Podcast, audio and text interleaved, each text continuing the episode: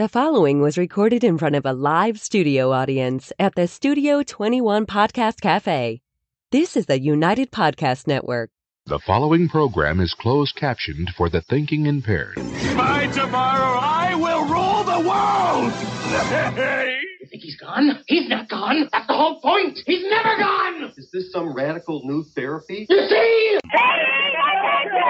Well, I must have not been paying attention when you were just talking to me. Do you think that you could repeat the question? Alrighty. Can I listen more attentively? You guys good to go? Good to go. We're ready. that. There must have Excellent. been something in Phones are off. that nothing. There wasn't quite so Hi, how you guys doing? My name's Tom Duggan here with the Paying Attention Podcast. Hi, it's up Two Guys Smoke Shop at the Studio 21 Podcast Cafe. want to thank our sponsors, uh, the uh, and, I, and I don't have them in front of me, so I'll do like a couple now, and then I'll pull them up when we when we're talking. We'll do another one. Uh, we have uh, Marcoux Towing, Jason Marcoux, who brings uh, a hot chocolate to the TMF family dinner for the homeless in Lawrence for us every Wednesday night. We appreciate him. Uh, Century 21 McLennan and Company, Janet McLennan. We love her. We love. Uh, we love Matt and, and the whole family. They do a lot of things for the community, and they're always saying, uh, you know, when they do stuff for the community, I'll shoot over like an instant message to Matt or somebody and say, hey, can you give me some details? I want to write about what you guys just did. And they're like, no, we don't want any credit for that. So we always like to give people credit who don't want credit because too many people do things for the credit, and we always want to make sure we give credit to the people that aren't doing it for that reason. Um, who else do we have? We have the Superior Officers Union, Methuen Police Superior Officers Union. We appreciate uh, their their undying support, and um, we'll get to the others uh, shortly uh, after we after, after we do our first round of right, Ed. That is absolutely correct. All right. And I'll be able to I'll be able to see it up on the screen anyway, right? You've got those things. Oh, and climate design systems. We can't forget Nina. She never answers her phone, but we still love her. we still love her. Climate design systems. If you have a heating uh, HVAC issue, uh, you know it's getting really cold. So if you have a problem with your heater, you might want to give uh, Climate Design Systems a call. And uh, they always answer the phone in the office. She just doesn't answer her cell phone anymore. Um, so my name is Tom Duggan. This is our, by the way, our our three year anniversary, two or two year anniversary. Yeah, it's not three. it's so it's our two year anniversary today. Correct. And on our very first podcast, we've been I've been doing the paying attention radio program for thirty something years. We moved it over to podcast a couple of years ago, and um, this was our first uh, our first show. And we asked the police chiefs of four different communities to come on and talk about the opioid crisis.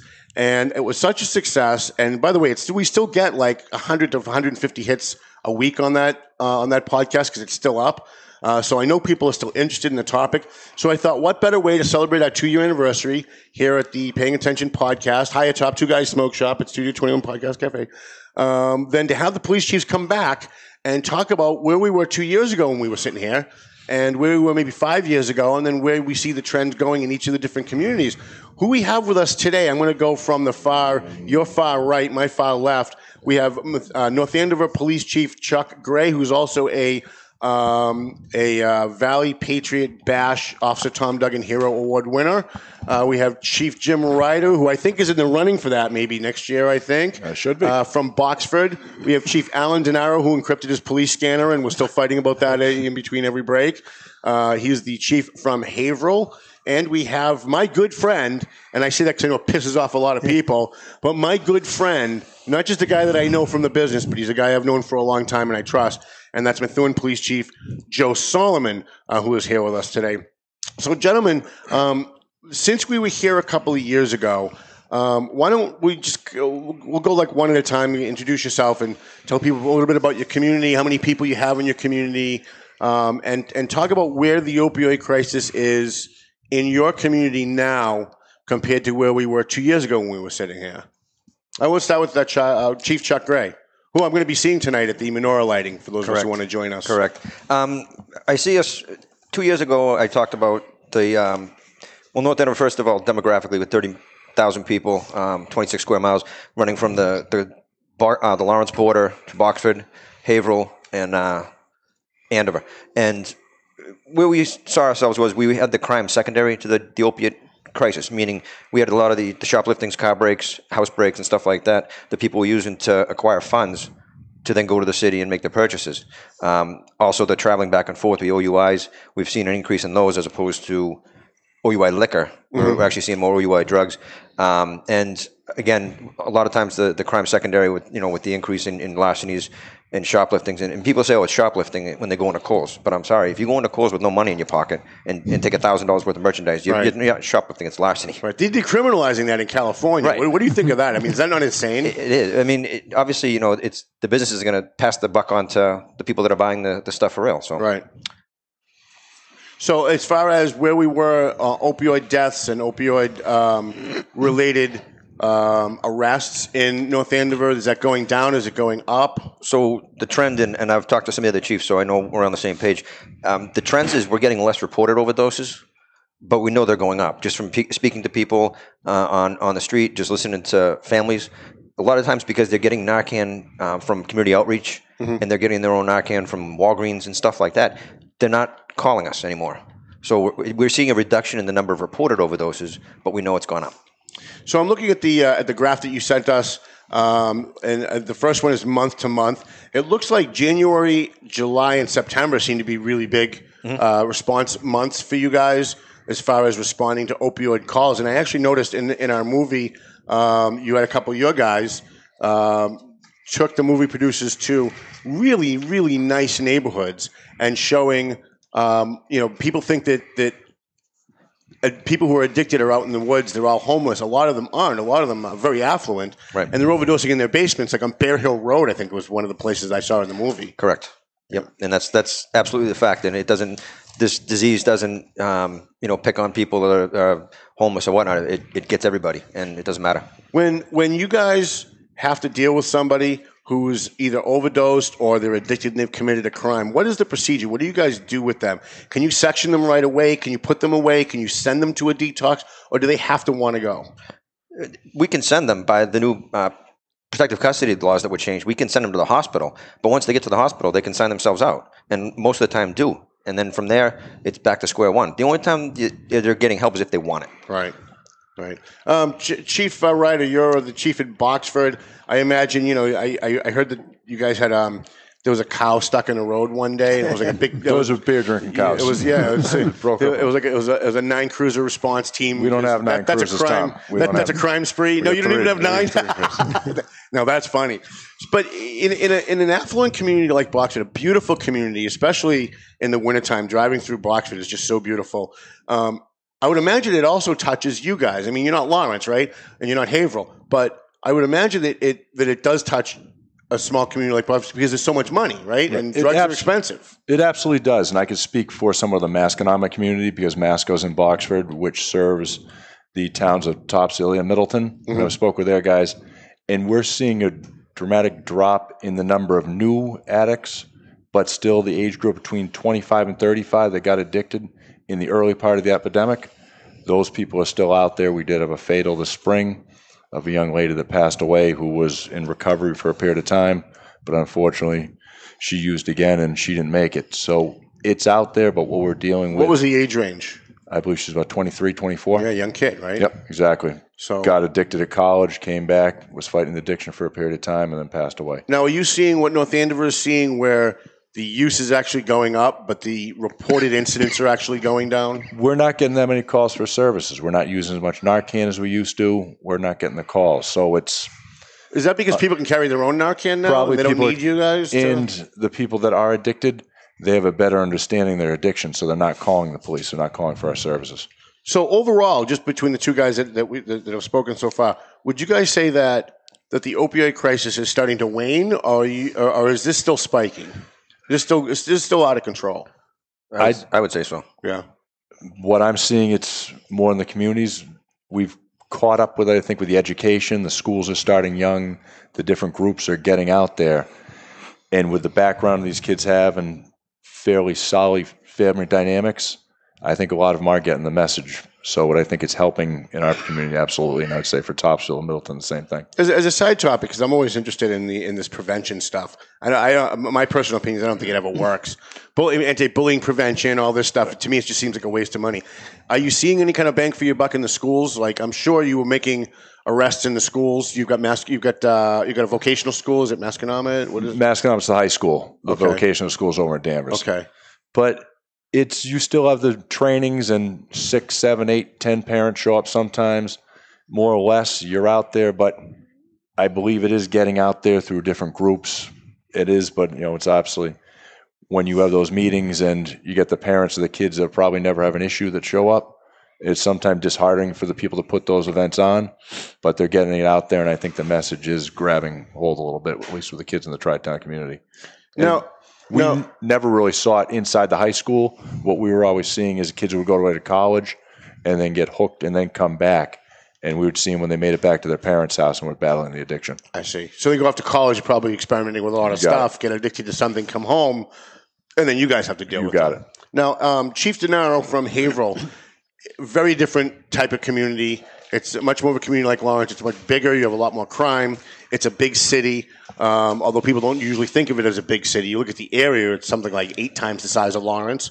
Uh, and you guys are dealing with uh, the gang issues and the distribution issues much more, I think, than North Andover and and uh, and Boxford. How is the opioid crisis impacting your community now, as opposed to two years ago when we were here talking? Well, it's still it's still a significant problem that we're facing. Uh, as far as deaths, deaths are down, and that's because, um, as you've heard before from this panel, Narcan is out. It's readily available, um, and it's used quite frequently. Also, a lot of the addicts are now using places like uh, McDonald's, Dunkin' Donuts, Taco Bell, those type of places to shoot up in bathrooms because they know that if they overdose and they're by themselves, they're going to be found quickly, which means that we have a quicker response. I mean, I will tell you that we. So they're strategically doing that, like in a public place. So if you guys, if they OD, you guys can find them. Oh yes, absolutely. There are some that act, will actually go in a hospital into the bathroom in a hospital and tie their arm around the help cord. So if they pass out, the cord will go off that they need help, and someone will go in. I mean, it's wow. It's a serious problem. We've um, we've doubled our um, Narcan that goes to officers because we're finding that one, two doses in a pack isn't enough. Sometimes we're doing three and four um, because people are becoming resistant to it. So we're having to carry more Narcan in the cars. We have less overdoses on stats, but that's because people are now self medicating for it. So we're not getting the calls, but it's still a significant problem. Uh, we are still making multiple arrests um, in Haverhill involving people from New Hampshire, Maine, and Lawrence. Lawrence being the delivery side. Uh, people from New Hampshire and Maine are coming to the five exits off of 495 to conduct their business because they feel it's safer in Haverhill to do that. They're not going all the way to Lawrence, but the connections are coming through Lawrence. So now, with what's going on in Lawrence, as far as them encrypting their scanner, putting cameras everywhere, it seems like they've driven a lot of the gang activity out of Lawrence and into Methuen and Haverhill. Um, have you seen since since Lawrence started doing that? And we, of course, you, we all know if we ask anybody from Lawrence, there's no crime in Lawrence at all. Um, but we we have seen a significant decrease in the crime because of the cameras, because of some of the other things, and it seems like th- it hasn't solved anything. It just moved them to your community. Well, I don't know that it has to do with the cameras or the encryption. It's it's more or less Lawrence is six or seven square miles, and they have about 150 police officers. You know, I, I would need 450 police officers if you wanted to do it by square mileage. So when you have that many officers in in an area of six or seven square miles, um, you can be um, much more responsive to addressing those problems, and that in itself pushes it out of the community. And um, yeah, when the state police come in and they come in in wolf packs and they and they address issues, and you have uh, you know uh, sheriff's office and other local and state partners, it will drive things to where it's less. There's less heat. Um, so yes, things do move out, but then they go back to Lawrence. I don't want you to think that there's an issue in Lawrence. It's they're doing a great job there, and then they all leave Lawrence, and then they stay in Haverhill or Methuen or So Amesbury. it's very transi- transitional. Absolutely, same thing with the gangs. We see the same thing with, with the gang issues. That you know they'll they come in and out of probably a half a dozen communities as as they need to, and they go back and forth. Is there a way that you guys that can have some kind of a regional approach to this? If they, if uh, you know, if the gangs are moving from Lawrence when Lawrence gets hot, and they move to Haverhill Methuen, and then when Haverhill Methuen get hot, they move back to Lawrence or some other. We community. do. We all we You all meet on a regular basis. Our do. detectives talk daily. Matter of fact, the chiefs from from three or four communities we got together with our mayors last week and had a meeting in Haverhill on on gang related violence and issues. And Mm-hmm. Um, we all talked about best practices and things that we're doing in our communities and things that we're doing together. So we do those things. We don't necessarily publicize them Right. as much as do them. Yeah. Chief uh, Solomon, um, very, very tough community to be a police chief and be a police officer in. I was at the shooting the other night on Broadway and Center Street. Um, it seems like a lot of the crime before it gets to Haverhill, as it moves out of Lawrence, goes through Haverhill, goes through Methuen first. And it's going to be very frustrating. I watched Linda Susi at the city council meeting a couple of weeks ago talking about possibly getting some cameras in the Arlington neighborhood, looking for any kind of strategies the people, good people who live in those neighborhoods can find to try and stop the the flow of drugs, which then brings the flow of violence. How has how have you seen the trends since you were here two years ago and and today? I think the trends are totally different on the crime situation as the drug situation. So for us, we've had about a 50% decrease in the amount of calls for services for opioids. We believe a lot of that is the availability of Narcan. We also believe the excellent work we'll be talking about later from the whole Merrimack Valley, everybody's community engagement work is getting together and addressing education, treatment, um, the distribution of Narcan. So we're, what we're seeing on the opioid side, at least from us, part of it is the great work everyone's doing uh, to get education treatment and um, long-term treatment. The other part is the calls are reduced because of the number of Narcan. So what's interesting is every community, although we're together, is so different. That's why I love having all you guys up here because five, four different perspectives mm-hmm. on the same issue. So we're down about 43% in calls for service, 43% use of Narcan, 50% increase in deaths. Wow. And that's a couple of those. 50% were- increase in deaths? Increase in deaths. So although it's 8 to 11, Right. which is like a 48% increase, it's what what I've looked at the numbers were were people who hadn't called, they went to bed, used, and we found them deceased. So having the availability to Narcan and somebody with you, as Chief Denaro said, doing those things, we find them in public restrooms also. Yeah. Um, the hospital thing's kind of unique because it gets them their service right away. So we also see for us, in 2017, we had 275 support calls from our community engagement specialists, our clinicians. This year, as of December 3rd, 429. So it's like a 55% increase in their outreach and community engagement. And yet deaths went up. And, a, and uh, our debts went up, but a lot of that is people coming to us for help. We've already placed 158 people this year into treatment. I think, though, the debts are the anomaly that somebody used and went home by themselves to bed, used, and just died in their sleep, which is what at least two of those three deaths were. As to the crime issues, and we hear what we're saying, everyone's impacted differently. So what we found is those cameras made a significant difference to us because the border crime in the Arlington neighborhood, they're literally coming one street over. Because if you if you look at the stabbing you were at, Right. then you look at the shooting, you put us a couple of blocks away. Yeah, it was like four blocks. But here's the difference: camera versus no camera. Right. So luckily today, I could tell you we do have video of our shooting. Oh, you do? And I was just apprised I'll on be the putting way in a, here. I'll be putting in a public request for a That- copy of that. Um, and we have investigatory video that was provided by somebody, and I believe we've identified the shooter. But if we were at Lawrence, we would have been able to pull up our own video. So as you saw two months ago, we went to City Council. We have two hundred seventy-two thousand in in a fund that they've now designated to use for public safety, but I can only get ten thousand dollars at a time to use for cameras. So hopefully, as the new administration comes That's all in, political. we're going to start to deploy cameras in that area. But here's our problem: we deploy cameras in the Arlington neighborhood. It just area. moves up five more It's just going to move up further. So there has to be more more solutions. But interesting, as, as Chief Denaro said, and with all the departments, we've had multiple gang task force drug meetings. So we all have different officers in our team. They're all working together with state probation, parole, um, federal probation, parole, uh, the court systems, uh, the intake workers. Everybody's working together in order to attack this as one large you know, problem rather than you can't have a Lawrence problem, a Haverhill problem, a Thorn, Boxford. We're all their problems are ours, although they impact us differently. It's the same plays and the same problem, but it's funny how we could be. I'm in between Lawrence and Haverhill, and I'm impacted totally different in a community mm-hmm. by the crime as they are. So, and also we're down offices. We're a smaller force, so we only have 94. We're down several offices. We have Haverhill that's been hiring the last few years. Lawrence is, that's been hiring. So as it continues, if Methuen doesn't come to the call and start adding offices, there's going to be a long term impact to that. Have you seen a correlation between um, the increase in opioids uh, use and abuse over the last few years and the increase in homelessness? I mean, I know once somebody becomes homeless in Methuen, they, they go to Lawrence, right? So they're not, they're not walking your streets usually.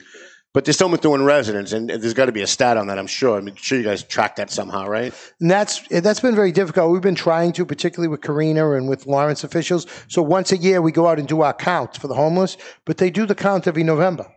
So we keep telling them the Fed's got to do the count in the spring because if Right. you do my count in November, there's nobody Right. along the rail trail because they've all gone to shelters in Lawrence. That's too cold. The count has to be in April or May so I can get a true count of, of my numbers. But we patrol the rail trail. Our officers go out there on foot. They're out there constantly, and particularly in the good weathers, we interact with people. And again, if we have to get them help, we got to go to Lawrence in order to get them a shelter. And that's not fair to Lawrence either. That all the homeless from all this area goes to one community. Each community needs to share in and have their own resources. I know I've heard you talk about it, but nobody wants to take that step to have their own. Well, I think your new mayor coming in, Neil Perry, has expressed a serious interest in addressing that problem. Uh, we see if somebody's in North Andover and they're living in a three quarters of a million dollar home, and then all of a sudden they lose their house or their wife throws them out and they become homeless. There's no services in North Andover or Methuen or, or Boxford for those people. So where do they go? They go where they think the services are, which is Lawrence, but Lawrence is so inundated. that There's really no services. I mean, there's no beds at, at, at daybreak. I mean, you call Karina any day, they have 55 beds and they're full every single day. Um, the uh, Lazarus House only takes families, so if you have no kids, you, you you're not getting in. If you're a single person, you're not getting in. And the others, uh, Good Shepherd and stuff, only really open when it's like below below freezing, and it's only like for like a one or two night thing until it's no longer freezing, and then they throw everybody out. Um, the the the issue, uh, Chief Gray, with homelessness and um, you know the the spinoff of the opioid crisis. Are you seeing an increase? I mean, I know you've got some some serious issues in certain areas and small pockets, especially over by the the railroad tracks by Merrimack Street. There's a couple of others. Uh, what are you seeing? Um, I mean, we had a camp down there two years ago, and it was actually like it was a, like a little village of homeless people, and all we all we did was go down there and interact with them. We made a couple arrests, you know, when people were using and stuff, and we basically told them, you know, how, how can we help you? But like the chief said, you know, a lot of times they go to Lawrence, not just for the the services, but I also think because it, it puts them closer to the source. So because they're struggling with that addiction, you know, if they're in North Andover, it's going to take them 40 minutes to an hour to walk to the Mhm. city to try to get some product to use it. If they're there already, you know, sitting, uh, you know, on the, underneath uh, the railroad bridge on Lowell Street, they're right there, you know. So I think it's a matter of convenience too. Now this is this is yours. that You, this is the one you sent me, right? Yep. Just want to make sure I don't, I'm not reading the wrong one. So I've got overdoses, 233 in uh, from between 2015 and 16. 247. No, that's mine. I'm Is that sorry. yours? This is Okay, Alan's. yep. Okay, I thought I had yours. All right, Seems a I'll, little high. I'll, I'll come back to yours. All right. Um, uh, Chief Ryder, small community, right? Really, really quiet. You probably feel like, like, why am I even here, right?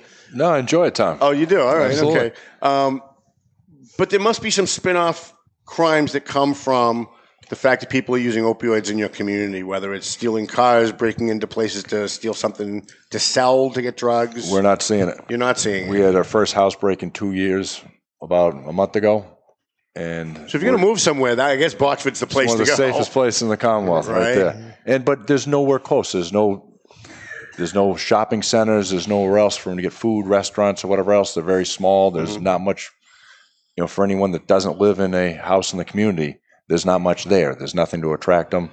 You know, if they move into the woods, you'd never see them, and it's there's no one else with them. Right. So they're moving into other communities. But we see, you know, kids that grow up in Boxford, if they start having issues, they're there for a short period of time and then they move on. Same with families. If the economy is turned south or there's a loss of a job or something like that, they don't stay that long. They move on. So people come and go as far as fairly quickly out of the community if they do have a um, downturn in their luck. What happens if uh, I'm a Boxford resident, I've been living there my whole life, been paying taxes, suddenly my wife throws me out, or I lose my job, or the bank takes my house, and I suddenly become homeless? Are there any services in Boxford for Boxford residents who suddenly become homeless? No. There aren't. No.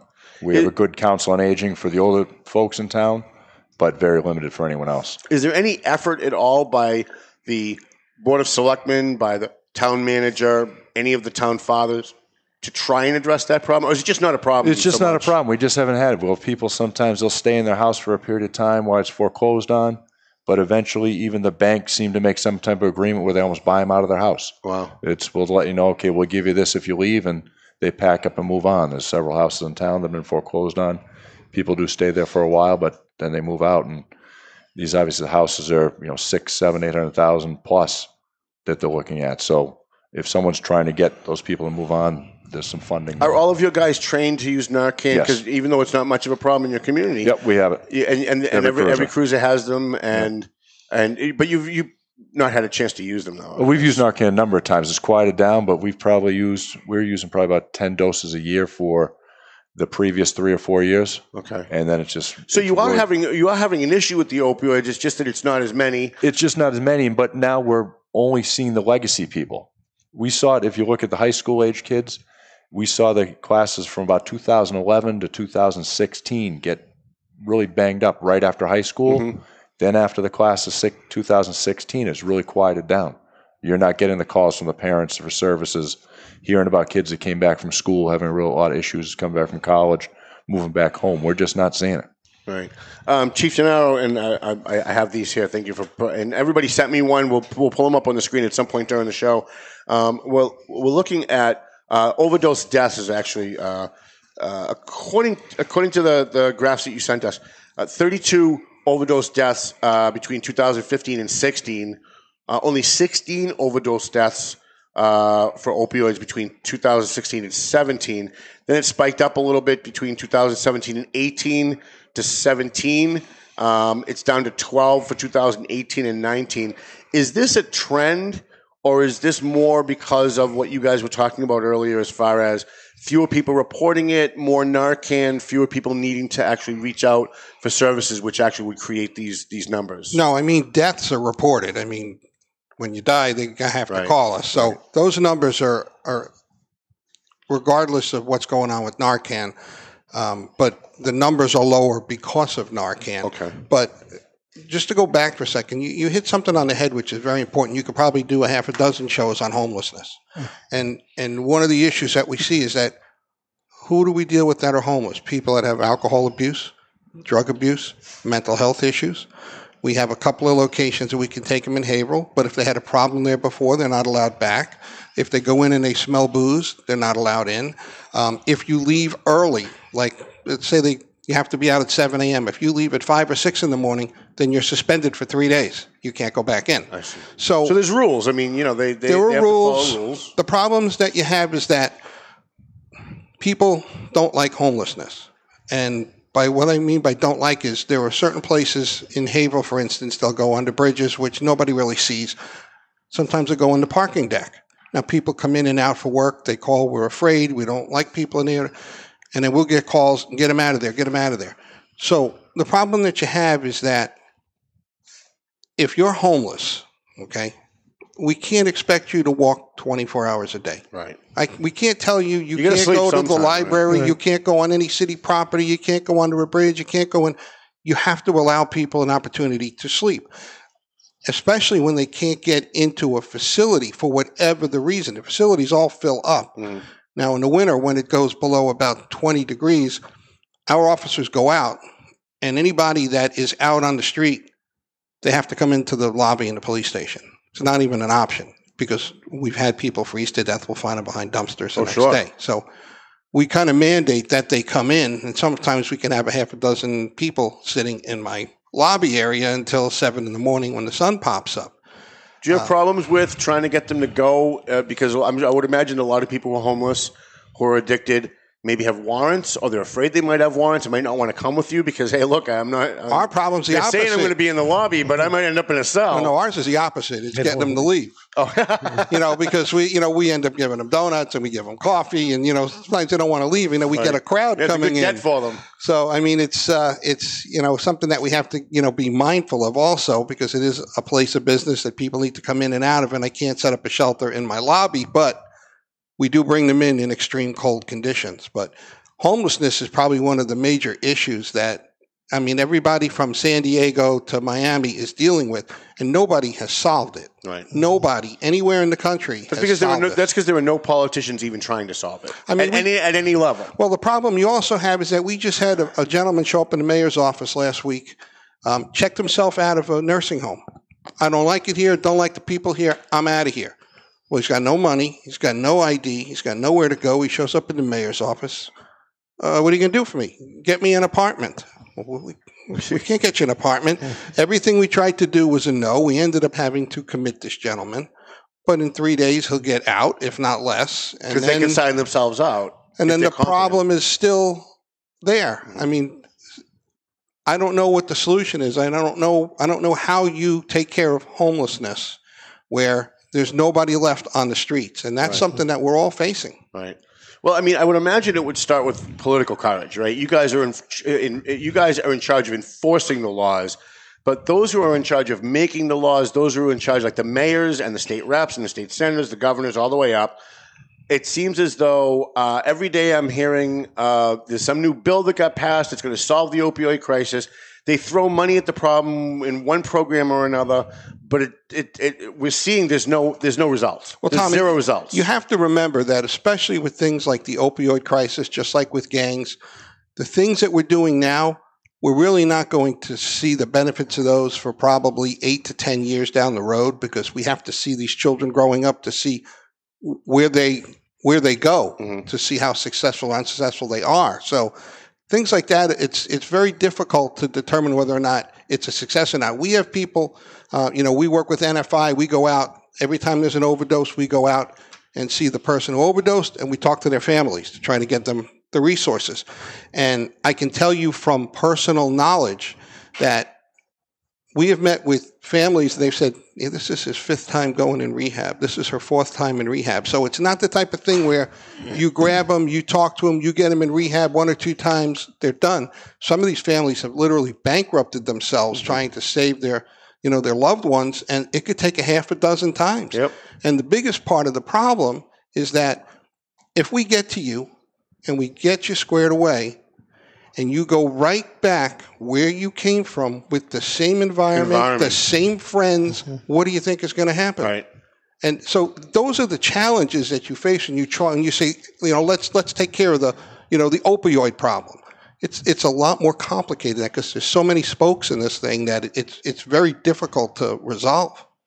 Chief uh, Solomon, dealing with the shootings, the crime, the regular day to day stuff that you have to deal with, um, while all that is going on, your officers then have to stop when there's a, when there's an overdose somewhere at the McDonald's bathroom or wherever. Um, you have people that you deploy that aren't police officers that are now dealing with this. You want, to, and we're going to bring them up in a few minutes. But do you want to just talk a little bit about that? Yeah, sure. So back in uh, 2013, we started on the project. By 2015, we had two civilian clinicians uh, full time, and one of them is here with us today. We've tried for the last two years to get a full time mental health counselor because obviously, and I know Chief Denaro talked about it, the addiction, the mental health, uh, the homelessness, everything's all grouped together. There's most of our overdoses we see a dual diagnosis. There's some type of mental health. There's also an underlying injury or something that related to the opioid use. So again, I spoke earlier. They've done uh, 429 intakes this year already since January 1st. Just two individuals that work for us. So if there's an overdose, When you they're say working- intakes, you mean people that have overdosed that you guys have, have sectioned. Yes, or have come to us and asked for help because of a prior overdose, or the families reached out to us. So there's multiple stages. It's, there's an overdose, they respond. If they're not here, they respond as soon as they're back on on call or back to work. Some of it is family outreach. Some of it is we've outreached to you five times, you've said no, and then they call Jackie and Cole and say, I'm ready. Or Jackie and Cole do their 30 day updates with them and they say, I'm ready to come in and talk to you what's very interesting, and, and I know you had said nothing's been done. The truth is, the problem was so out of control. A lot has been done to get us to where we are today. But as Chief Nero said, it's a long term uh, impact. It's going to take some years to see what happened. But when you see 429 interactions where prior to having this in 2013, it was phone calls to my office by someone who says, My kid overdosed, my nephew has a drug problem, and I would literally spend a day, a day and a half to try to get somebody help or figure out how to do it because we didn't know what we are doing. When we brought in the civilians who were trained in that, they literally set them down, do the intake, get the statistics, make the phone calls, get them placement if they want to go. So something that might take me a day, a day and a half might take them two hours. So we're, we're making huge progress. So can someone just walk into the Methuen police station right now? They've got an addiction problem. They're on the rail trail. They're watching us on their phone. Believe it or not, they all have cell phones. I don't know how every so every single homeless person I know has a cell phone. Um, and they're, and they're watching us now and they're saying, you know what, I, I'm, I'm going to try that. I'm going to go to the police station. They walk into the station. What is the process? How, how does it work? They walk in and what happens? They walk in, go right up to the window, tell them what their issue is. They're looking for some help. And if one of our clinicians is working, they'll come right out to help them. If not, the officers will take them in. They'll start the process. We'll get them to the hospital, which is our first step. Then we'll call one of our clinicians in. They've done such a good job training the, the officers. The officers can go right to the hospital and start the process. I still think there's a weak link, at least for us, getting them to the hospital and still getting, we're a lot better off than we were two years ago when they'd say, take them, we don't want them, where they're actually trying. But we got to get beyond that 72 hour hold because after the, that 72 hours and they're being released, where are they going? I still believe if there's an overdose and we have to deploy Narcan, it should be mandatory 72 hours in the hospital, then right off to a, a minimum 30 days, and then evaluated by a doctor before you're released. So we are getting better. Senator DiZoglio has been I was just gonna amazing in this fight. We've we've been. I know some of us have been to the state house to testify on the bills that she's put up and on her committee. So she's not only is she a fight fighter for the addiction, but the homeless and the mental health. Mm-hmm. So with her guidance and with her assistance, I'm sure this is going to continue to go. But again, for us to have the success we've had since 2013 in the legislature in Massachusetts, it's been wonderful. It just needs to go a little bit further than that. And, ha- and I know people don't want their civil liberties taken away from them, but we have to save these lives. And when you look at how out of control everything was in that 2016 year, the year of 2016, everything just seemed to go crazy. Then, and I bet you if you had Lawrence statistics here, it, it would overshadow all of our numbers. Yeah. So this, we're much better off than where we were, but we're nowhere near we need to be. But are we really are we really better off than where we were when it seems as though the numbers are still spiking, even though the, we know the calls are going down, but we know why, right? Mm-hmm. So uh, uh, is it is it a false sense of security that things are going down? When I look at the trend line on Mass.gov, it, it, it looks like the stock market. I mean, where we were two years ago and where we are now is like here, but the line's going like this. Well, everything's cyclical like that, and everything has its ups and downs. Again, I can only speak for my city, Yep. and I think where I credit, where I say it's getting better, 429 people wouldn't want help two years ago, three years ago. It was a fight. You Narcan them, and they were fighting with you because you took their high away. Now, with the use of Narcan, we're seeing people self asking for help. Please, can you do something for me now? I can't do this again because if I do it again, I'm not going to make it. And we've had our people that are six, seven, eight was- overdoses. I was just gonna say, we've had seen that. we've had three generations in the same family in the same house overdosing repeatedly Wow. and refusing help. The family that uses heroin together. But you know these things happen, and it's unfortunate. But uh, again, it, it's a multifaceted attack. I still say that there's a failure of the health system.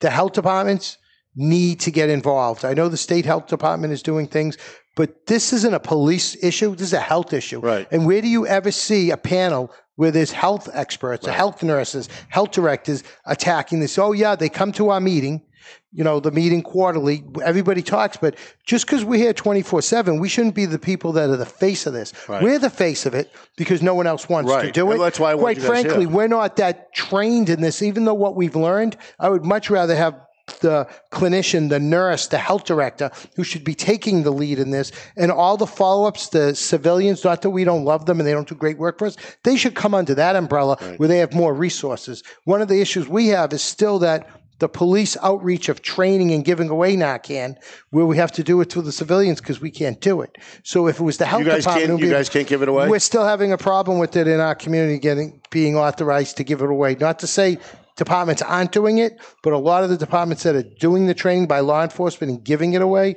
have that little bit of a legal problem. So we're just trying to be careful because Methuen is Methuen. One thing I refer. I to watch your council meetings. I understand. I'm the help desk for our community. I'm sure the other chiefs are. We handle everything. Right. Because we're the people that are open 24 hours a day. We get the calls, and that's what we do. And back to, as far as the expense of taking care of treatment, I know two different families from my town that they spent upwards of $100,000 to get the treatment. And not only that, from their treatment, they learned that they got to make sure their kids should never come back to that area. They've actually packed up and moved so their kids could never Smart come idea. back and hang around with the kids that originally got them addicted or that pot of kids that got them in the wrong circles as they went along. You know, it's, uh, I'm so glad that you, that you bring up the environment, and I think Alan brought it up too, because I remember reading. Uh, I used to subscribe to a, a magazine called Psychology Today, and they were they had maybe about 15, 20 years ago, they had a big study out where they tested mice and they got them addicted to cigarettes. And then they weaned them off the cigarettes and they got them clean. And they put one back in the same exact environment that they were in when they got them addicted to cigarettes. They put another mouse into a totally different environment. And the one that went into the same environment went back to it immediately. And the one that went into a different environment never went back. And I, and I think that that says a lot about the way people who are trying to get clean. My sister went to five different rehabs before she got clean. Five different rehabs. Uh, she was a missing person. We had the FBI out looking for her. I mean, some of the people at this table know. Um, and, and it wasn't until she found a faith based uh, rehab. She went to Teen Challenge in, in Haverhill, in Bradford. And it wasn't until she went to that faith based rehab where they teach you where you it's instilled upon you that there's a higher power that there's something bigger and better than you and more important than you where she finally got clean. She's been clean i think three years now. Um, and she spoke at the tmf family dinner last night for the homeless. Um, she does a lot of homeless outreach too. Um, are, how many of them are there out there though is my, my what I, my worry is my sister got lucky. How many of them are there out there? If someone comes in tomorrow and says hey i want to go to a faith-based rehab where do you send them? Nobody, huh? Wow. Oh, we have people that that have lists of these organizations. Right. Just a matter of getting them connected. We don't turn anybody away, like like Chief Solomon said. We're not turning you away. We will figure out where to get you, Mm. and and we make sure that that happens for you. But you have to have the drive and the desire to do it. I don't want you to think that they're kicking down the doors to come in for rehab because they're really not. It's just a matter of when they hit that point. I mean, we've had people overdose two and three times in a day. That's crazy. So, I mean, it's just a matter of Yeah, they've got to be sectioned. Ch- Chief Gray, uh, we talked two years ago about the Angels program in Gloucester and how that started. Can you can you just talk a little bit about what that is and what you what you think of that? I think most of the Chiefs here at the time said they were they were not real happy with the idea. We're two years away now. We've got a little bit more of a perspective, maybe a thirty thousand foot view on it. What do you think? Um, I think that the district attorney, Jonathan Blodgett, pretty much gave us marching instructions because that that program was basically um, granting immunity for some crimes, and we don't have the authority to do that. So if someone has warrants and you know they have drugs on them and stuff like that, we can't just turn a blind eye. You know that's that's job of the, the district attorney's office. So again, you know, it it sounds in principle like a good program, but it really it, it has a lot of um, gray area, if you will. How, how, does it work that Angels program? How, for the people at home that might not know. My understanding is is if you walked into the Gloucester police station and you had drugs on you or, or you know committed a crime or something, that they would bring you uh, into treatment um, and not charge. And so the the problem with that was, what about the victim? Right. And so when when you get into that whole aspect, that's what the DA's office is for: the victim witness advocates and how they conduct their business. That's that's their purview. Okay. we have a system. uh, I think Methuen's involved, Haverhill, Amesbury, Salisbury. Um, their communities may be involved also. I thought it was more of an Essex County thing where we've kind of mimicked the Angels program in that we have the ability to let each other know if somebody from Methuen comes into Haverhill and overdoses, and that Methuen gets notified of that, so they know about what's happening, so they can reach out to them because we may only see them in Wendy's, right, type of thing. So, I mean, we do have um, a program set up that is similar to that without the amnesty aspect of it.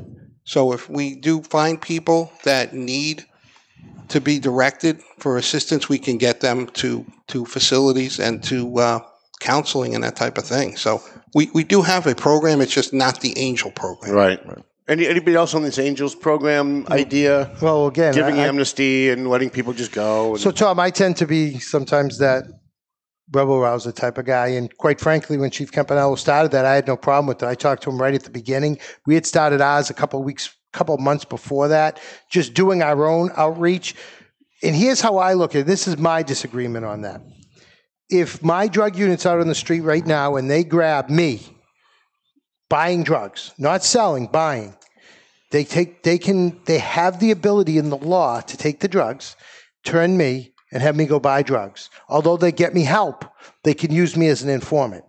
What's the difference between that in my mind and you come into the station with a small amount of drugs, not quantities, you know, a couple of bags and you want to get rid of the drugs and get help. So that's where I've had that problem. I truly believe the reading of the statute allows a police officer discretion to charge or not charge. It's not amnesty. It's the ability to charge or not charge, which means the district attorney, the AG, could still charge you because I didn't. But if there's no drugs, you can't use it. But I'll say this from all my conversations with the chief back then, from the time he had been there, he was only there a couple of years. You know how many times he told me someone came in with drugs? Zero. Because what do they do before they come in? They, They use it right. because they know they're going. So he, in my understanding from talking to him, now I never followed up afterwards. At the beginning, it was more of, "Hey guys, come on in here, and, and I won't lock you up." Now, as to warrants, they would not charge someone if they had a warrant. But let me tell you, there's no chief. If someone walked in with a murder warrant or a rape Right. warrant, we weren't going to process them.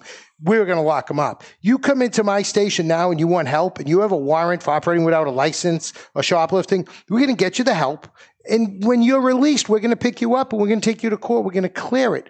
Even if you come in, we can call the clerk, process the warrant, bail you, all within 45 minutes, and still get you treatment. But I think what Lenny did, Chief Campanello at that point, was he used that as the, you know, sometimes you need the draw, the spark, you know. I mean, it's the it's the pop that gets people to come. So he used that to get the media attention, to get the word out. And I think there was way too much focus placed on the fact that he was doing something that was outside of the scope. Right. And what we've seen from PAARI throughout the whole United States, the Police Assisted Addiction Recovery Initiative, where everyone's calling the Angel Program, it's like Chief Denaro said and, and the other chiefs, we all have a something like that. And I think one of the best things we have, as Chief Denaro said, is if there's an overdose in Methuen and you live, I don't care if you're in Worcester, and they don't have a problem, we're calling Worcester to tell them. So we're communicating. And how many times have we talked about the failure to communicate or lack Right, of communications? Police communicating not only with crimes, we're now calling. We'll call uh, Chief Denaro's people and say, "Hey, we just had an overdose from your community. We got them at the hospital. Do you want to send your people? We'll process them, and then even if not, they don't have anyone. They'll do the follow up afterwards." And one of the things I've seen around the country that I think has made such a difference and even not even around the country, but Plymouth County in Massachusetts is doing this really well, but I've seen it around the whole country. Wherever you live, if you overdose in our community, police departments are calling that other community and saying, You have this person who lives in your community. We just got them in help. They're at this hospital or this treatment. Can you do the follow up? And if you study the Plymouth County program, which is the Angel program, twisted a little bit where they don't give it amnesty, but they all the community meets constantly. They do these diffusion meetings where they share information, but every single overdose from wherever you live, you call that other police department like we're doing. That's how you get the help because now think of this: if you overdosed in Haverhill, then you overdosed in Boxwood, Boxford, then not the Andover, then Lawrence, and no one told us, how would we know enough to do the in- intake? So that's one of the biggest breakthroughs I think of the program is the joint cooperation, which requires memorandum of understandings and an understanding of confidentiality and the HIPAA laws. All that stuff has been resolved through MOUs, but that's one of the biggest successes I've seen in all these programs is us talking to each other about who needs help rather than who's a criminal. Chief Gray, um, two years ago we were here. The biggest thing that was on any, everybody's mind was fentanyl. It was just really hitting. Now we're two years away. What has changed? Has it gotten better? Has it gotten worse with the fentanyl, the heroin that's laced, the quantity, the strength? The fentanyl's gotten worse, I would say, and it's the strength. It's more and more potent. And they're having other stuff coming out that we're getting bulletins on carfentanil, which is even more potent. And, um, you know, we talked about uh, the Narcan we're carrying. Uh, all North Andover officers have two, and they carry two for not only a victim, but what happens if they get uh, with transdermally and whatnot they ingested? They need something for themselves Sure, too. yeah. And, um, and we all know, you know, one is none and two is one. So Right. it, it's it's definitely you know it's getting up there. And, and again with the fentanyl, um, you know, it, it's it's I think worse than heroin because it's you know synthetic. Right. And in North Andover, I would imagine, because it's a little bit more of an affluent community than Lawrence, you guys probably see more the distribution side, the the the, the people who are making it, the people who are selling it, um, laundering their drug money by buying maybe a nice house in North Andover or buying a business in North Andover. Uh, can you speak to that a little bit? I mean, uh, the the biggest thing we're having is is you know more of the using, and again, it's we're right next door to the city, so it's easy to go over. Um, you know, we get the the travel through traffic. You know, uh, residents from other towns that cut through. You know, to avoid major thoroughfares, so they don't get stopped. And they're using, they're coming back into town. They're using a parking lot sometimes, uh, bathrooms. Again, the same thing that happens in, in Methuen and Haverhill. Um, and you know, not so much the the business aspect of it though, because if if they are selling, it's more middling to support their own habit. Same thing with you, Jim. Uh, I'm sorry, Chief uh, Chief Riter. The the it's a, it's an a- more and more affluent community. Do you see more of the money laundering? The we just find the users. We find it's generally really just a child comes home from wherever, and that's where the addiction starts. Yeah. A few times with older residents that may have got hooked through starting off with the painkillers and then worked their way that way. But the last two deaths we had in town were both more tied to fentanyl than actual just the opioids. What's the biggest? What, what are the biggest crimes going on in Boxford? If I'm if I'm going to thinking of buying a house in Boxford, and you and I having coffee before I buy my house, um, you know, what, what's the biggest issue that your department deals with? Like, be- beside all this opioid stuff, like what? Speeding. Really? So it's, it. it's mostly we're, traffic We're stuff. a cut through town. If you're going from Hartford, Connecticut to Bangor, Maine, and there's a backup at the bridge in Haverhill, they all cut through Boxford to go over from 495 to 95. Right. So it's we're very isolated to a number of these issues, just where we don't have a downtown with a lot of stuff that we don't have. It's a Do you have a lot? Do you, do you have a lot of traffic stops where you have trafficking going on, where you pull them over, you find out they've got stuff in the trunk, stuff you know, No, limited. no. Generally, it's commuting. Really? Morning and the afternoon. Chief Janelle, do you have a canine? You have a canine crew, don't you? Do you, we you use do- Methuen or the sheriff or the state police. now, why is that? Like, I thought that was going to be a yes answer, and I was going to move on to the next question. No, we do not have a canine. And Is the uh, mayor afraid of dogs? No. I don't think he's afraid of dogs. It's just that right now our manpower is such that I really can't afford to send somebody off to the schools. And we have so. I mean, North Andover has one. Uh, Methuen has the Chuck, sheriff. Chuck the was state. the Chuck was the uh, the canine officer for years and years, right? I was a canine. I, I retired kidding. two dogs when Oh, I was uh, Wow. in Florida, so I'm, I'm very familiar with canine. Yeah. Uh, it's just that right now um, we have the ability to utilize other canines around us, so we don't really have that pressing need. Right. I mean, would, would you would you take a, a dog if we could get you some support on the city council? Would you take a canine? I would say we would take one when we get some more people on. I mean, right now. So right I now, mean, your staffing I'm- is your big issue. I'm 21 in the hole right now. Wow. And I've got five or six slated to retire in the next year. Wow. And we're having a, a huge problem hiring people. I mean, I had 21 spots for this next academy. I'll be lucky if I get 13 or 14 in the class. And is that because people with with the environment, the anti-police environment that's around, that fewer people want to go into policing? Is it because it's harder to get through the through the process of becoming a police officer, or is it something else? I think it's multiple things. I think it's that. I think it's also uh, the the new generation of of potential work candidates has an entirely different mindset on on what a career should be, and and it's just very difficult right now. People are not. When I came on the job, you worked someplace for twenty five or thirty years, and you got a pension. We have people come on now, in the two years, they say, "You know, I think I'm going to do something else now." right. What do you mean you're going to do something else? I mean, it's a thankless job. I mean, listen, I've had cops in my whole family, my whole life. It's a thankless job you guys have. It's tough. It's a tough job. Right. And nowadays, everybody has a phone. Everybody has a camera. Everybody records you. There's a lot more pressure, and, and this job is different now. As I said before, we now primarily deal with drug addiction, alcohol abuse, mental health, homelessness. That's the police officer's wheelhouse in places like Haverhill, Lawrence, Methuen. That's what we deal with daily. That's not what you saw when you watched T.J. Hooker on TV and everything else. Right. All right, they they had all kinds of fun and did things. Hold on, I never heard of that guy. We're not doing that anymore. We're not doing that anymore. So it's it's a different type of job. Would your job be easier if the politicians weren't demanding that you guys be social workers? Because that's what I'm hearing is that you guys have basically become social workers. Would your job be easier if you could just deal with responding to crime, which is what policing is supposed to be, than doing it this way? Or, or do you see a benefit to doing it this way? No, I see a benefit to doing it this way. You, you, you have to be in touch with the community, the people, and their needs. Um, they don't need us to arrest them and write them tickets. They need us to assist them in getting the services they need to be successful in their lives. I was You know, surprised all four of you went like this when I asked that question. I mean, that's why our school resource officers, I have, um, I believe I have four in the schools, three in the schools right now. Um, I actually have four in the schools right now, and uh, they are doing phenomenal work, especially with, with children. I mean, they're impacting them, they're impressing them. They're sometimes they're the first positive contact they've had with a uniform officer is somebody in the schools, especially my middle school SROs. So um, I, I think that's an important part of this job. It's it's become it's become one of those skills, those life skills that when we look at you to hire you, we need to make sure you know how to deal with people and, and, and how to relate. I mean, we've had to add a component to our field training program, which is 12 weeks, where we actually have to teach the kids today how to talk to people.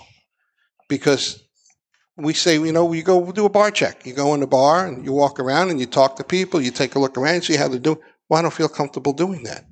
Well, what do you mean you don't feel comfortable? Well, because they like to do this. They text. Right. So we have to actually get them out of that texting mentality and teach them how to relate to people. How do you talk? Look people in the eye, talk to them, see what's going on. Drive with your window down when it's not three degrees Our, so- outside. our society is doomed. Mm-hmm. I'd Which, have to which is doomed. When you have to teach people how to interact with each other. All of us Sorry. came on the job probably about like 21, 22 years old, and we went from being whatever we were to police. And that's what we did. We didn't have to be taught how to do it. We had the communication skills, and we moved on. We, with my job, with midnights, that's what the younger guys generally don't want to be on the midnight shift.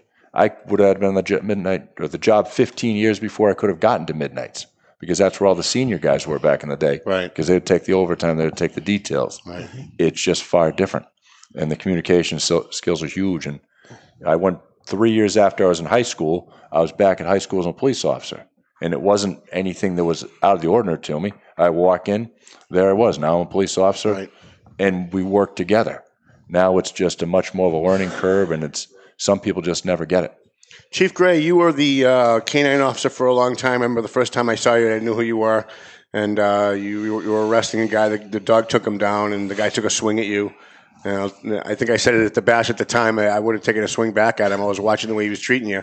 And uh, it's like such a professional. You slapped the cuffs on him, treated him respectfully, put him in the cruiser. Now that you're chief, um, do you have other canine officers? How many do you have, if you have any? And, and how intricate is that in in when you have people driving through from Lawrence to Haverhill or wherever that are trafficking it or going into a home where you think there might be something there? Uh, canines, I've always thought they were, you know, it's the best part of the job for me, pers- uh, first of all. But um, like Chief Denaro said, though, there's canines all over the place. So when Lawrence had just got their canine, you know, it's it's um, going to be a, a it's a patrol drug right now, but ours is patrol and, and EOD because when the head trainer of Boston PD calls you as a former pupil and says, "Why do you want a drug dog? Do this because you can use these dogs." Like you said, that um, the sheriff's department, state police. So by by multi training these dogs, that way, if Chief Denaro needs an EOD dog, he can call me, and if he needs a, a drug dog, he can call Lawrence. What's EOD? Explosive ordnance. That's Oh, the okay. gun dog. They, they're sniffing out for um for explosives. Yeah, yeah. And you have like the airports right in North Andover. You've got a lot of industrial areas where you know you would probably need that, right? Right, right. But I, I think it's a it's an awesome um, asset to any department, and uh, you know, right now I have one. I'm looking to hopefully add another one. Where do you see this crisis five years from now? Is this going to get better? Have our politicians? Do they have some kind of a handle on it? Have they put things in place where five years from now we're going to see, or is this going to just going to keep going? We're talking about the opioid Yeah. again. I, I don't know. I, I, I'll give it a push. All I don't know yet. Anybody? Time will tell, Tom. And again, think back of the uh, crack epidemic we had. And we sat around when all this started, and we sat around with, we called some of the older cops and said, I came in as that was had reached its peak and was coming down. And said, "What did you do to fix it?" Right. Trying to figure out how it got fixed. Well, they didn't fix it. They I mean, didn't. We just, just replaced it with a different drug. And that's actually what they ended up saying. Yeah. So hopefully, the problem to me is more than the heroin is the fentanyl, and that's really the supply of fentanyl is what's what's really killing. Our heroin arrests turning out to be 100% fentanyl. hundred percent. They're Really? not. They think they're buying heroin. Yeah. They're buying fentanyl. Wow. And if they'd shot it up, they'd be dead. Not necessarily. I mean, it depends on. Can you how shoot 100% fentanyl? Can you? Depends on how strong the dosage is that you're getting. What he what he's saying is that instead of heroin that's cut, it's fentanyl that's cut with something. So we're seeing the same thing, and uh, where you would see a small percentage of fentanyl. Fentanyl now, even our pills, someone thinks they're got buying an OxyContin, oxycodone. Right. It's actually not. It's fentanyl that's cut with something else. So that's really what put pushed this. No, there's supposed to be another level. drug coming out now that I'm starting to hear about. Not the carfentanil, but now something else. There's some other drug. Do you guys, you have any familiar, familiarity with that? Something supposed to be stronger than carfentanil? Not talking- sure, but that's going to be the next problem we have. What comes next, where it came from, and what gets out there to try to get in front of it. Isn't Syn- it? synthetics? When you're talking about synthetic drugs, they can just create. And that's stuff that's just made in a lab somewhere, right? Mhm. So they can really make whatever they want if they want to. And then you guys are the ones that have to do all the cleanup. If it starts as a mild version of whatever that drug is and starts on your college campuses, gets moved around, gets more addictive over time, then they all come back to the community. We don't do the cleanups. We have hazmat teams, the FBI, the DEA, state. I mean, we don't even go in. If we see that we have a meth lab or we have something else that's of significance, we seal, evacuate, we get out of the area and let them do it. Now, how how closely do you guys work with um, the the state and federal uh, agencies? I know they're in Lawrence all the time. I see them. I talk to them. I'm, I'm at some of the raids. Um, we have a great front page story today about some of the gun raids that they did. Um, but I, I would imagine they're probably in Lawrence more and maybe Haverhill more because that's where. State police, the U.S. Marshal's office, DEA, um, they have they have desks in my detective bureau. Oh, they do. Absolutely. Oh, that's fantastic. You guys, same, Same thing. thing, So you guys all have other agencies working directly in your departments that are kind of working together with you guys. we have our officers working with them. So we have an officer assigned to the FBI task force, which is doing all the drugs, uh, gangs, and he that specific officer brings all the information back to us. Everybody does it a little bit different, but interacting with the state and the sheriff's department, it's a constant because if we're not, then on the gang issue and the drug issue, particularly those, if we're not working with the federal and state partners, in particularly the sheriff's office, because of the wealth of information that comes from them from housing everybody, that's really how we're, we've been successful to curb some of the violence, make the arrests, and you know do some of the interdiction. Right. Because we talked all this about what we're doing to help people. We, that's only half the problem. The other half of what we're doing is the interdiction, because there has to be both sides, or it's not going to succeed. How frustrated are you guys that there's now a trend toward not having a consequence for committing crimes? We're seeing it in California, we're seeing it in New York, decriminalizing. It's almost reversing the broken windows uh, theory, where there's there's no consequence in California. There's people defecating in public. There's people. Aren't you seeing it in um, Suffolk County? What's that? Suffolk County. Suffolk County, Massachusetts. Mhm. Uh, uh, okay. Oh, right, because of uh, The DA. the- the- She's the- saying the she new won't DA prosecute. The new DA is, is pro-criminal. So how frustrating is that for you guys? Because now it's. I mean, that that's that's a tide that's going against everything. But we haven't trying seen to- that. I mean, John Blodgett does a phenomenal job Mm-hmm. Yeah. in Essex County as far as prosecutions and you know uh, the whole judicial system. Where our senior judge just retired, Steve Abaney, and uh, the chief judge came into Haverhill and met with myself, my prosecution officer, uh, my patrol commander, to ask us what we would like to see in the new judge coming in. So they're, being very responsive as far as trying to work with us to accomplish things. So we're not experiencing that yet, or at least I'm not seeing it from from Haverhill and, and Essex County side. Plus, also, uh, you know, like Chief Solomon said, I have officers in the DEA, I have officers at a U.S. Marshals, I have officers in the FBI, and anytime we can take a case federally and get it out of the state system, we take it federally. So now you're saying you're saying, and this is uh, contrary to what I thought. you're saying that you you get a lot of support from the judges, and what I'm hearing is you guys go out there, you do all the hard work, the prosecutors do all the hard work, and the judges are letting them go. They're giving them suspended sentences, and they're right back on the street. Has that- that Mostly that's juveniles. Okay. I we mean, also got the outreach from the chief judge also, so they probably went right to Haverhill, being the largest city in Haverhill District Court. Right. But they reached out to all the smaller communities and had a meeting up at the court for the other chiefs. Right. And then you're in Lawrence, not in Haverhill, when you go to court.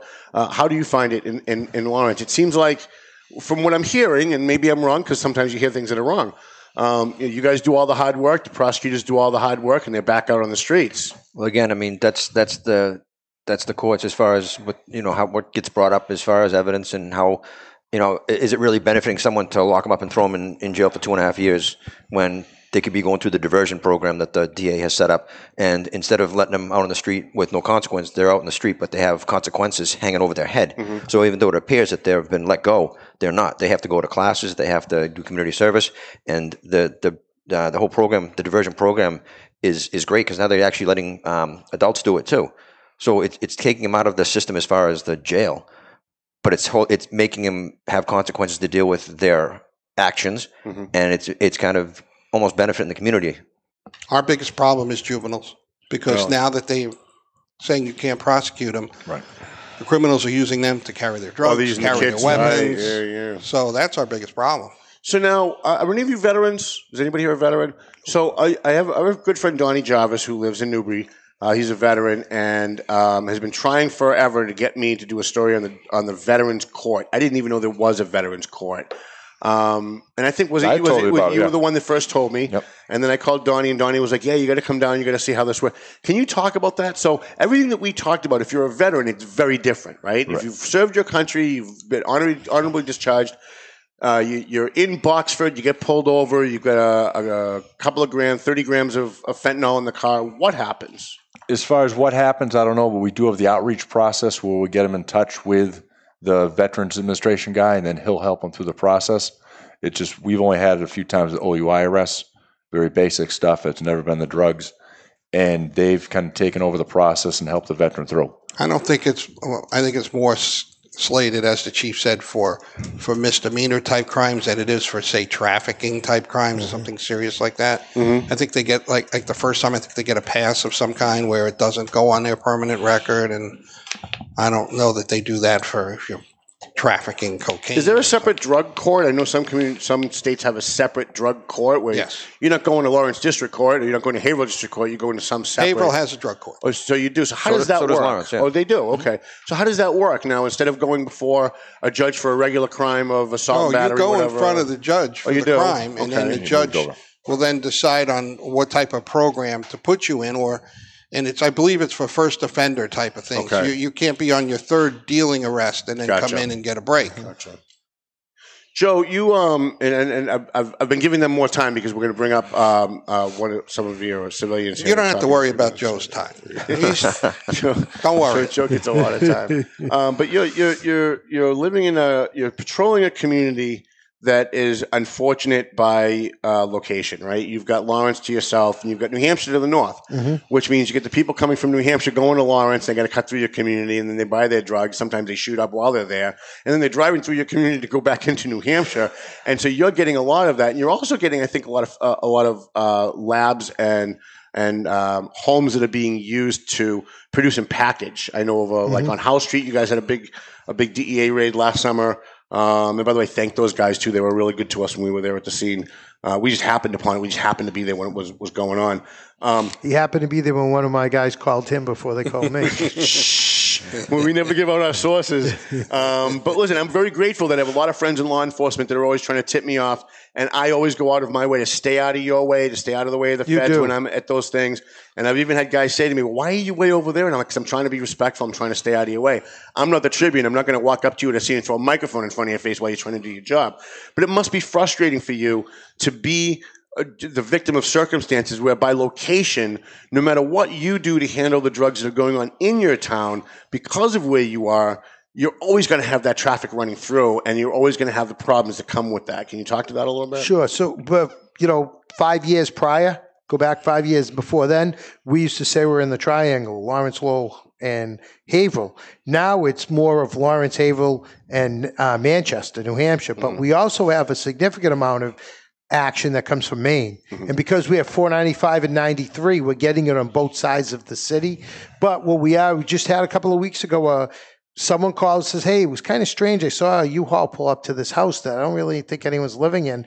They were loading all these boxes, and when they left, they left the door open to the house. So we sent a car over to check an open door. Somebody must be moving. Complete stash house. Wow. Full of stuff. Can we imagine what was taken in in the U-Haul? Right. Plus, there was edibles. So it was the first time we found which were marijuana. Oh, I remember that was on. West Air Street. Yeah, West Air Street. So And the owner of that house gave me a lot of crap on Facebook when we reported that. It was all a lie. We were making things up. He was going to sue us. We're still waiting to hear from him. So what we're having, what we're seeing, and we're seeing because of all the work, particularly being done in Lawrence, we're seeing the stash houses in Methuen or the gun house. Mm-hmm. So they do the shooting in Lawrence. They come to Methuen to ditch the guns, but then we get the call. So whenever Lawrence has a a bad incident, whether it's a gang related fight, a knifing, or shooting, we're prepared for the response because the response usually has to come back to Like us. retaliation hit. The retaliation because they come back to retreat to our locations. Right. And we've been seeing a lot of those issues. We had those issues at 91 Broadway, Right. which again, the shootings at 91 Broadway, one of them was connected to a shooting on Manchester Street in Lawrence, and then they were connected to some gun running out of New Hampshire. So we're uniquely placed in our community is really diverse, where it's a real city of those 14 streets in the Arlington neighborhood. Then as you cross Lawrence Street and start to move, we go from the multi-tenements to eight, nine hundred million dollar homes. So it's a totally different type of policing that you have to use on the same shift on the calls. You got to call at 9 a.m. and then you got to call at 11, but it's four blocks away. The officer has to be able to switch on how they react and how they how how they they develop that call because there's such a diverse action that's needed based on the two different communities. So I credit our officers; they do an amazing job. I'm very proud your to be able to great. work with them. All of them, the detectives, the specialists, the officers in uniform, everyone's doing great work. But again, it's part of where you are. But it is a it's a location where you have an opportunity to use a lot of different ideas because you have so many different things happening. So now I know you have a lot of political problems in Methuen. No, Um, come on, get out of here. Um, and and and I want to I want to th- throw this across the board. Um, how frustrating is it for you? You're out there trying to be a police officer, and you get dragged into politics. You, you, you're constantly fighting for funding. You were talking about for the cameras earlier, or canines, or whatever it is in your budget. And you have city councilors or other elected officials that are constantly trying to cut your budget or make it look like you guys are doing something scurrilous when you're not. Um, how frustrating is that when you're trying to be a police officer and you get forced into being kind of a politician? Well, you know, I think you can't be a police chief unless you understand that part of your life is that you have to be in the political realm. But very indicative indicative of Methuen. This past July, they gave us the custodians that work at the PD. They said, "Oh, we're going to give you the custodians," and I said, "No, I don't want them. They belong in the DPW." Well, they gave me two custodians with salary, cut their overtime, which runs about thirty grand a year, and cut supplies. So literally, there's no toilet paper, there's no soap, because they just decided we're not going to give you that money.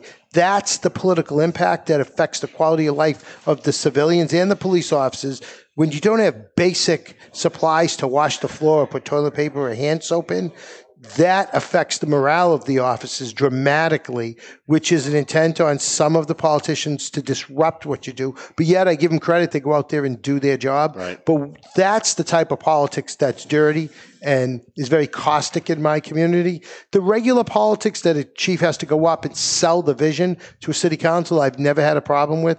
In fact, I welcome that because it gives you the chance to say what great work they're doing. Well, you're a better man than that because I watch the way they grill you and very disrespectful, very mm-hmm. accusatory, and you stand there and you take it. Well, I think we have to in our positions. And it's funny, it kind of goes back to when you were talking about how the judges and the prosecutors treat cases.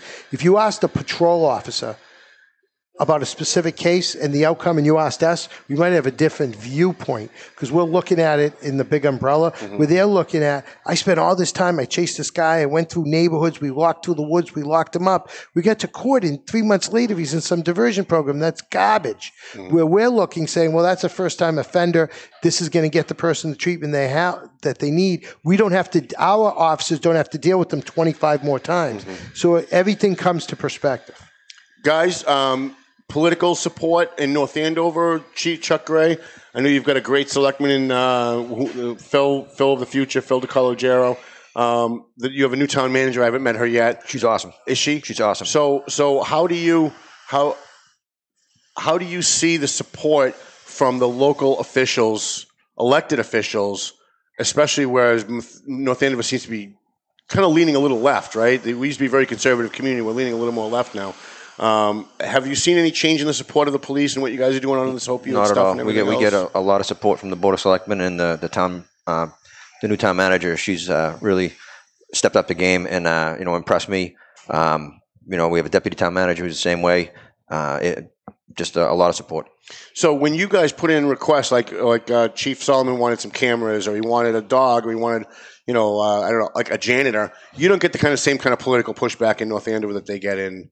How about you, Jim, uh, uh, Chief Riter? My board has been nothing but excellent since I've been there, but some of it's the fact that I've always been very fiscally conservative, anyways. When I took over as a lieutenant, the first thing I took over was the police budget. So we live within our means, and by doing that, when we ask for something extra, they've been very receptive to it. Oh, that's great. Now I know I'm throwing you in the soup, Chief Denaro, but I'm going to ask it anyway. What kind of political support or roadblocks do you get? Whether it's the mayor, you don't have to you don't have to name anybody, but whether it's the mayor, the city council, the elected officials that you have to answer to. Methuen's very political. I mean, Haverhill's very political, and I've watched some of your meetings. I've listened to some of your meetings thanks to WHAV in Haverhill. Um, what's it been like? Uh, How frustrating is it, or how easy is it? I mean, it's. I mean, talk about cameras. We have over 200 cameras. I mean, Really? so we we. So how come nobody did? Has anybody covered that? I, I, That was covered a Oh, while okay. ago. All I right. mean, quite a while ago. I mean, but we were the first in the area to have cameras. All right. So I mean, it's something that we've done. We've gotten support to do. Um, our biggest challenge is manpower. Um, we are way understaffed for a department our size and the needs that we have. Um, we have received recently. I have received some commitments from the mayor to look at that for the next budget. to look at it, he's going to look at it. He's going to study Well, it. Get back to me in May because you know his initial is he would like to see us at least put on another five or ten officers. Yeah, but you need 21. I mean, that's that's. Well, no, no, I'm talking about bucket. on top of the 21. Oh, okay. My issue is I need to make sure that if you're going to put 10 officers on, you don't say, okay, well, that's 10 officers. Um, so we'll take that money instead of buying the 13 new police cars you need, we'll put on police officers. You know, I need to make sure that we, we're not like Chief Solomon just said, don't give me something, but then take something else away because then Right. that's not a benefit to the agency. Right. So I will see how it goes in this budget year. We're going to start working on it. We usually start working on the budget by early February. Okay. So I, I will know by usually by the beginning of May where I stand, and I'll let you know then. Well, I did a story uh, about five years ago. We uh, you, you were nice enough to give me a tour of the station, all the problems that you were having with the physical part of the building, the leaking, the mold. We took pictures. It was uh, you talked about some of the officers that had to go out uh, for lung issues because of the mold, the black mold that they were. Has that been rectified? Because Completely. uh, it has. We have all new windows in the entire building. Um, we repointed the brick that needed to be redone. We have a new roof on the building. Um, all of those things are done. Our, our challenge right now is we're trying to build a new animal shelter because the one that we have is embarrassing. Really? And we'll kind of leave it at embarrassing because that would be another whole podcast on that alone. All but right. that needs to be redone. We're trying to come up with funding, and we're hoping that um, in this next budget, the funding is in place that we can knock that building down. Chief Gray, do you, we're getting ready to wrap up. Unless you guys want to keep going, you have some other stuff you want to talk about. But um, We got the rabbi at four. What, oh, that's at four. I thought it was five. Um, all right. So, um, for people who are watching who have a family member who's struggling with this, maybe they've tried to help them and and they've failed miserably. Maybe they they're estranged. What kind of advice do you give to the family members of people? And they're everywhere. They're everywhere. Everywhere you go, everybody that you talk to knows somebody that's been touched by this. what advice can you give to the families of people that are struggling with this? Maybe they're homeless, maybe they're not, but they're at least addicted. Um, what, what do you say to those people? Come talk to us. If we can't, if, like we, uh, the chief said, if we don't ha- have the answer, we have the resources to find the answer. And whether it's just a, a consultation, these are what- these are your options. We have a mental health coordinator now in North Andover. She's actually out of the police station most of the time. She's available to talk to someone in the lobby. She has talked to people in the lobby. Uh, it, it doesn't hurt to ask and just Right. just reach out. We're not going to go, you know, start a case on it and you know arrest our way out of this problem. We're gonna we're gonna help you. And that's that's what we do. So if someone's in North Andover, they're addicted, or, or their son's addicted, Mm-hmm. and they come to the station, they can say, "Hey, listen, I don't know what to do. Can you counsel me? Can you show me absolutely what can I do?" And you guys can at least try and steer them in the right direction. Absolutely. Same thing in Boxford. Absolutely. What we find, like with the courts, with the schools, with the police departments, we're all working in our own world as far as what we do, but our goal is all the same. We may have to get to it a little differently, but everyone there is ready to reach out and help because that's we're much more in deal with the mental health, the addiction, than the crime than we've ever been before. Where do you see this five years from now? The scary thing is what comes next. What the, what's the next drug that's going to come out there we're not prepared for? Right. Where's it going to come from? How about total decriminalization of drugs? You hear this now. Nancy Pelosi's talked about it. AOC and some of the some of the crazy Democrats have talked about it. Um, but I always say never to dismiss anything out of, out of hand. You know, let's, let's think about it and talk about it and kick it around. What do you think? It's not going to happen in my career. No. That's Good idea, bad idea.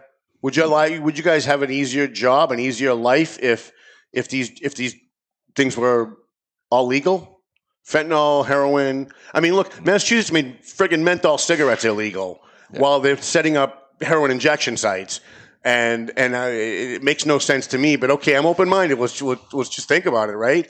Um, would it make your job easier if if, if drugs weren't weren't legal, weren't illegal? I'd have to guess it would make it more difficult. no doubt about it. It's Chief, just- De- Chief I, you know what? I want to go back to the last question you asked about what do you tell people, and when we have um, fatalities involving overdoses, uh, one of the most common things that, that we try to tell people and that we find is that they were embarrassed and didn't want to reach out for help, and they tried to handle it themselves. And a lot of times it ends in a death. Mm-hmm. And you know, if the advice I would give people going forward, reach out to us. Don't try to handle it yourself. It's bigger than your family. It's bigger than the skills that you have in place to deal with. I mean, we've had kids who were taking their grandmother's china and, and heirlooms and pawning them for drugs. And we'd reach out and we get the door shut. No, we're going to handle it ourselves. And then children end up dead and they come back and say, you know, I should have listened to you. Right, right. So, I mean, that would be my, my big takeaway on, on what, what to tell people. As far as legalizing drugs, um, just from legalizing marijuana, I'm seeing a whole plethora of nightmares out there that we're dealing with. Really? Can you talk about that a little bit? I mean, I know You don't have enough time for me to talk about that. I'll be perfectly can, honest Can you touch you. on it a little bit? I think it's a. Well, I could touch. I mean, I, I mean, Chief Gray is an expert in this as far as just the just the the driving under the influence. We now have little entrepreneurs set up who have. We just had a home invasion where a delivery guy showed up at a house and he saw there was twenty or thirty plants in the house and came back with a shotgun and shot a round off trying to steal the guy's plants. Um, we have kids now that are opened up their own businesses doing the dealings. We have we have put in place because I believe that the legalized marijuana places are so expensive. You know, maybe people in their 40s and 50s professionals are going there, but the kids aren't going there growing it themselves and and selling it. right. So, I mean, we, we do have this has spawned uh, an illegal operation of little entrepreneurs who are out there dealing pot. Um, it has not been successful in places like Colorado. So, the long answer and the short answer to your question is I don't think it's going to be a success if you legalize everything. We're seeing a cottage industry build up with the high school kids just with the um, e-cigarettes and all your vaping stuff. They'll put it out. They'll get the Venmo account. They'll let kids know when they're going somewhere as they're driving to New Hampshire to pick up their supplies. They'll be letting them know what they want, how many, bring it right back. So everything you do and as things move around in government and how things get regulated, there's always someone that's going to try to take advantage of it, and definitely doesn't generally benefit us. We're going to take a break, and when we come back, I'm going to have Chief Solomon's going to have one of his civilian, uh, what, what is it called? The Community engagement. community engagement uh, person is going to come up. I want to thank Chief Gray from North Andover, and please tell the rabbi I'm going to be a little late, but I will be there at the menorah lighting.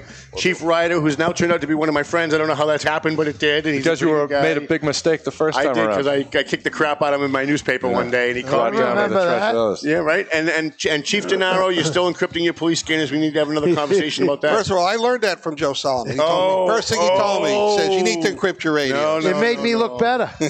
but I do want to have I do want to expand this conversation at some point about the marijuana. Would you come back to talk about that? Joe would be happy to. Uh, Joe would be happy to. Thank you, Chiefs, very much. I appreciate it. When we you, come Tom. back, take a very quick break. When we come back, we have Joe Solomon and uh, some of his civilians that work uh, with outreach with the. I don't know. I, I screwed up the whole thing, and he just told me what it was. But we'll be back in a couple seconds. This is a 30 second break, so please don't go away.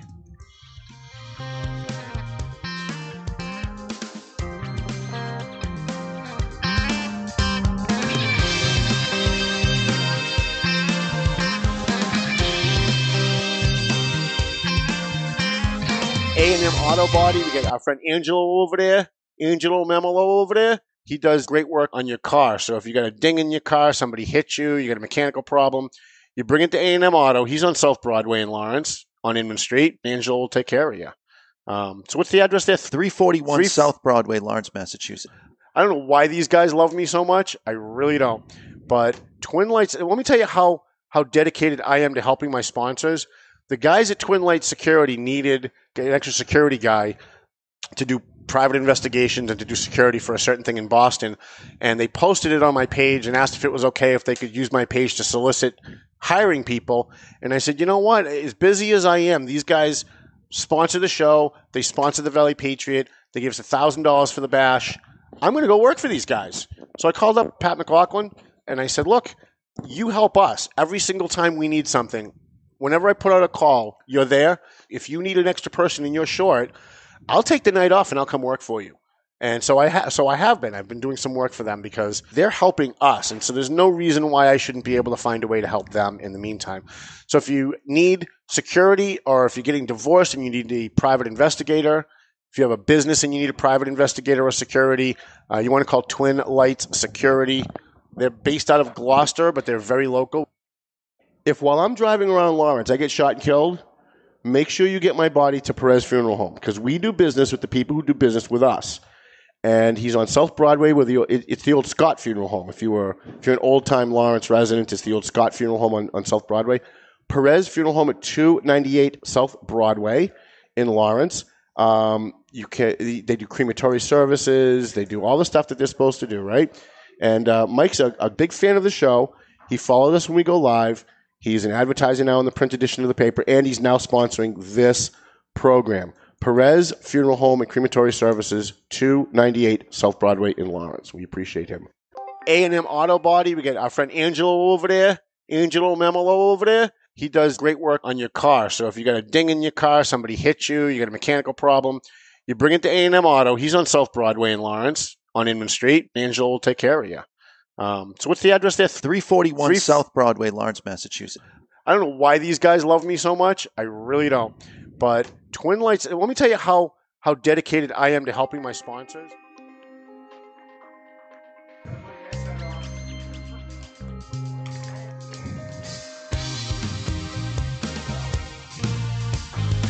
Alrighty. Crazy day today, day after Christmas, our two year anniversary edition of the Paying Attention podcast, High Top Two Guys Smoke Shop here at the Studio 21 Podcast Cafe. And uh, we are sponsored today by McLennan Real Estate. We love McLennan Real Estate. They do a lot for the community. AFC Urgent Care, we missed them last segment, but we want to make sure that we give a big shout out to Lisa Williams and everybody at AFC Urgent Care. They're celebrating their seventh anniversary, by the way, I believe in North Andover. We love AFC Urgent Care. Way better than sitting at the Holy Family Hospital or the, or the Lawrence General for four hours in their waiting room. Marcoux Towing. Uh, we love uh, Jason Marcoux, and uh, he does a lot for the uh, homeless in Lawrence. Marsan and Son Construction. We want to thank Ronnie Marsan, uh, former city councilor in Methuen. We're really trying, Ed, to get him to run for uh, city council in the East End against Steve Saba. You think he'll do it? I think he will actually. right. The key to getting him is convince his wife. and so I've been working on his wife really hard to get him to run again um, to see if we can't get him to throw Steve Saba out of office because he's nothing but a, an obstructionist. Uh, climate design systems. I'm actually live talking to Nino while we're while we're uh, I'm on Facebook and we're chatting back and forth uh, throughout this uh, throughout this opioid summit. Uh, if you have a heating problem, HVAC problem, you want to make sure you give Climate Design Systems a call. The Methuen Police Superior Officers Union, I love these guys. And you know what I love even more about these guys, Ed? The fact that they're sponsoring my show is making people absolutely insane.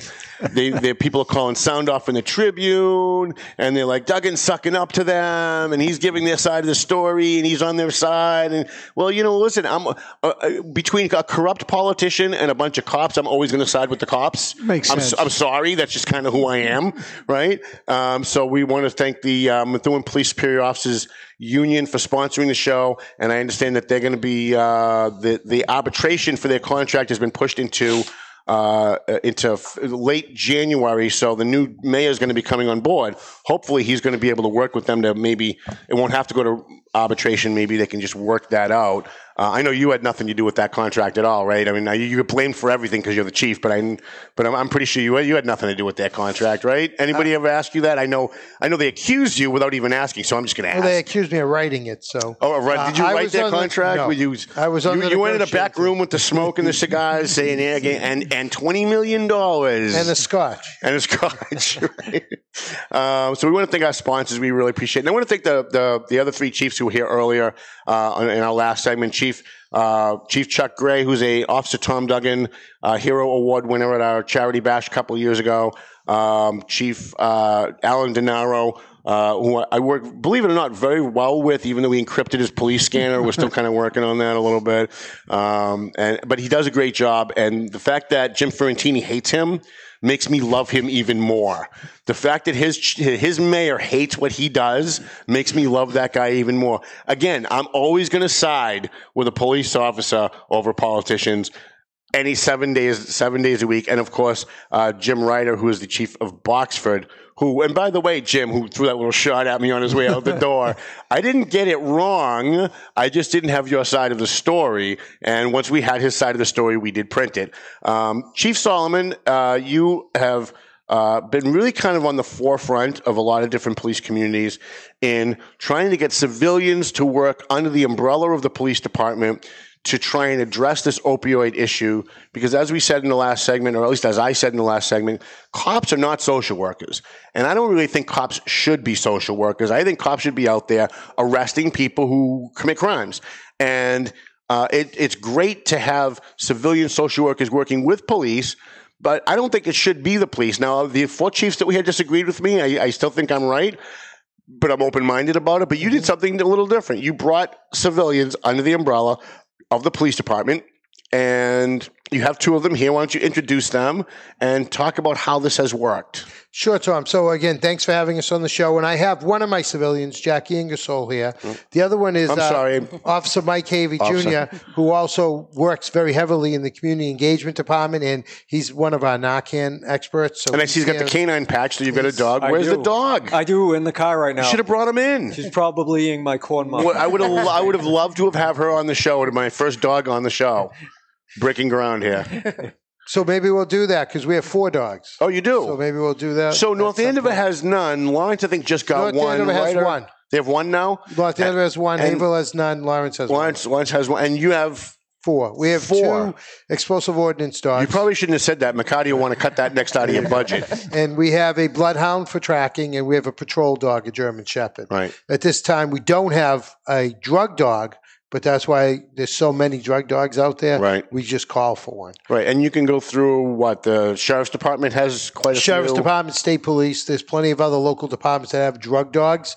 But you know, an EOD dog, but between uh, Officer Mike Havey and Officer Tim Getchell. With all the shootings, we're out there looking for you know ammunition, rounds, uh, firearms. They've been very, very successful. We saw a dog at the at the shooting on Broadway um, on Christmas Eve. Was it Christmas night? That was Buddy. Uh, Christmas Christmas Eve. Um, and he and I usually when you see a canine, it's a German Shepherd. Mhm. And this he wasn't a German Shepherd. I don't know. Was it a boxer? It was something. It was something else. They're retrievers. yellow lab. It's a yellow lab, Oh, the yellow and lab, yours is a black lab, right? Yes.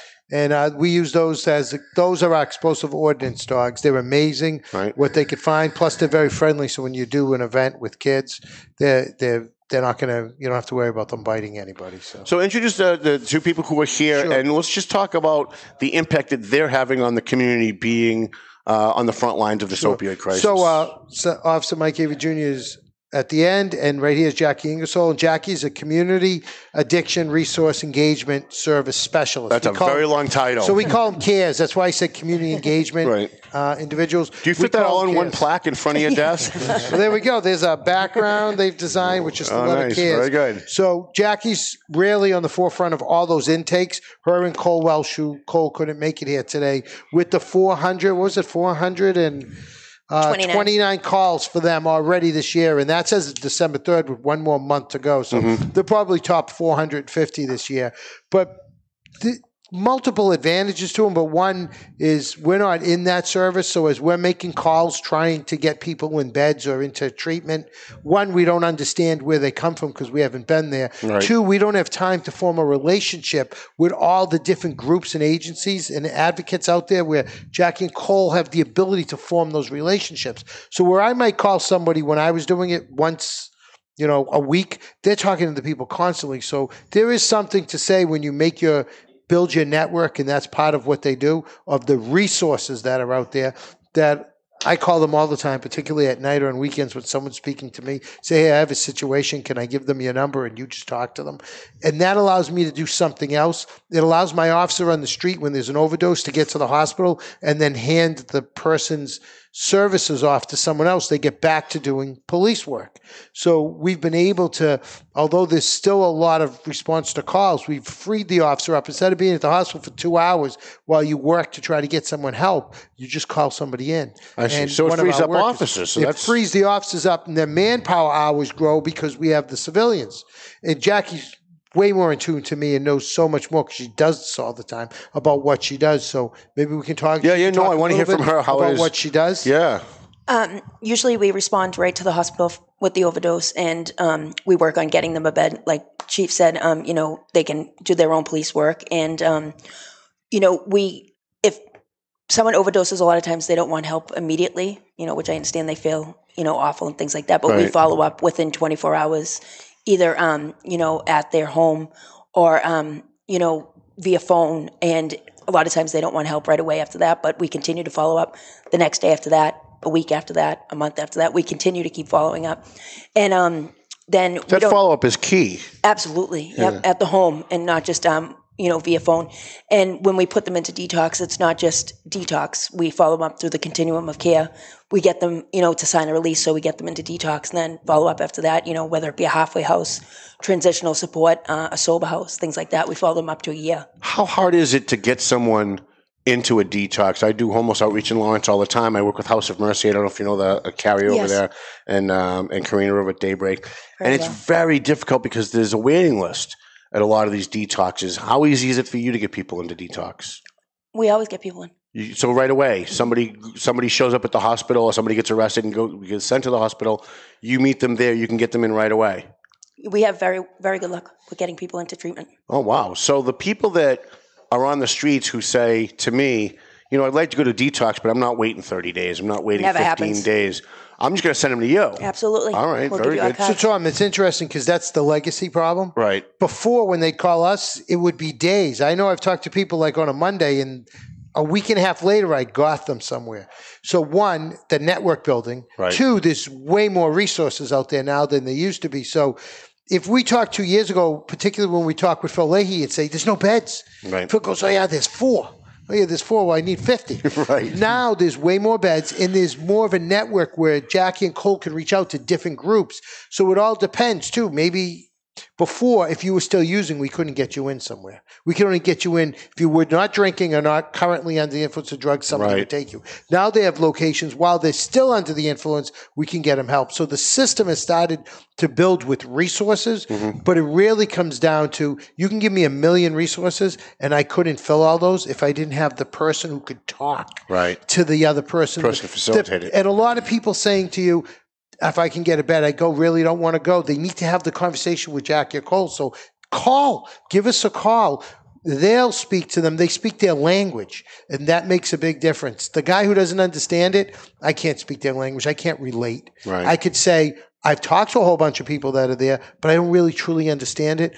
Jackie and Cole understand it so they can speak to them on their level and help them get services. And you said something important earlier from when Jackie was talking follow up, follow up, follow up, follow up. Right. There can never be enough follow up because if there isn't follow up, you eventually slip through the cracks. And I know we deal if people with this. feel like they get forgotten, and I know this from the people that I talk to on the streets, if they feel like they've been forgotten, if they feel like they've slipped through the cracks, if someone isn't following up with them, they go right back to what they were doing. Oh, we always always follow up, and we walk the rail trail. We do everything, you know, with the officers. We, you know, we definitely follow up all the time. Yeah. You know, Officer Havey will do that with us. We'll go and look for people all the time. We go to House of Mercy. We do that absolutely. Carrie's amazing. Uh, she's been on the show. I can't say enough things for, for her. Um, tell us how you got into this. How did you get interested in helping people and doing this kind of work? I'm in recovery myself. You are. Yes. Can you talk about that a little bit, if, if you don't mind? No, that's fine. Because I think it's, it's important for people at home to know. I'm, I'm, I'm where I am. I could be where she is. Oh, absolutely. And people know that the people I help and stuff. I have um, almost ten years sober. Nice. You know, I'm a recovering heroin addict. Heroin. Yep. And what was life like for you when you were on the heroin? Did, were you homeless? Were you? I was at one point. Yep. Where? In Boston. In Boston. Yeah. That's tough. Yeah, I mean, where I Lawrence is tough. Boston's even tougher. Yeah, I grew up there. Yeah. Wow. So now, when you were home, when you were homeless and you were addicted in Boston, what kind of services were available to to you there and then, as opposed to now? How has that changed? Um, well, I had good insurance through an ex-husband, so I had you know the services. But I got um, sober through a Section 35. So Okay. And you just explain to people at home what that means. It was a um, a commitment, a state commitment through. My mother had me committed to the state.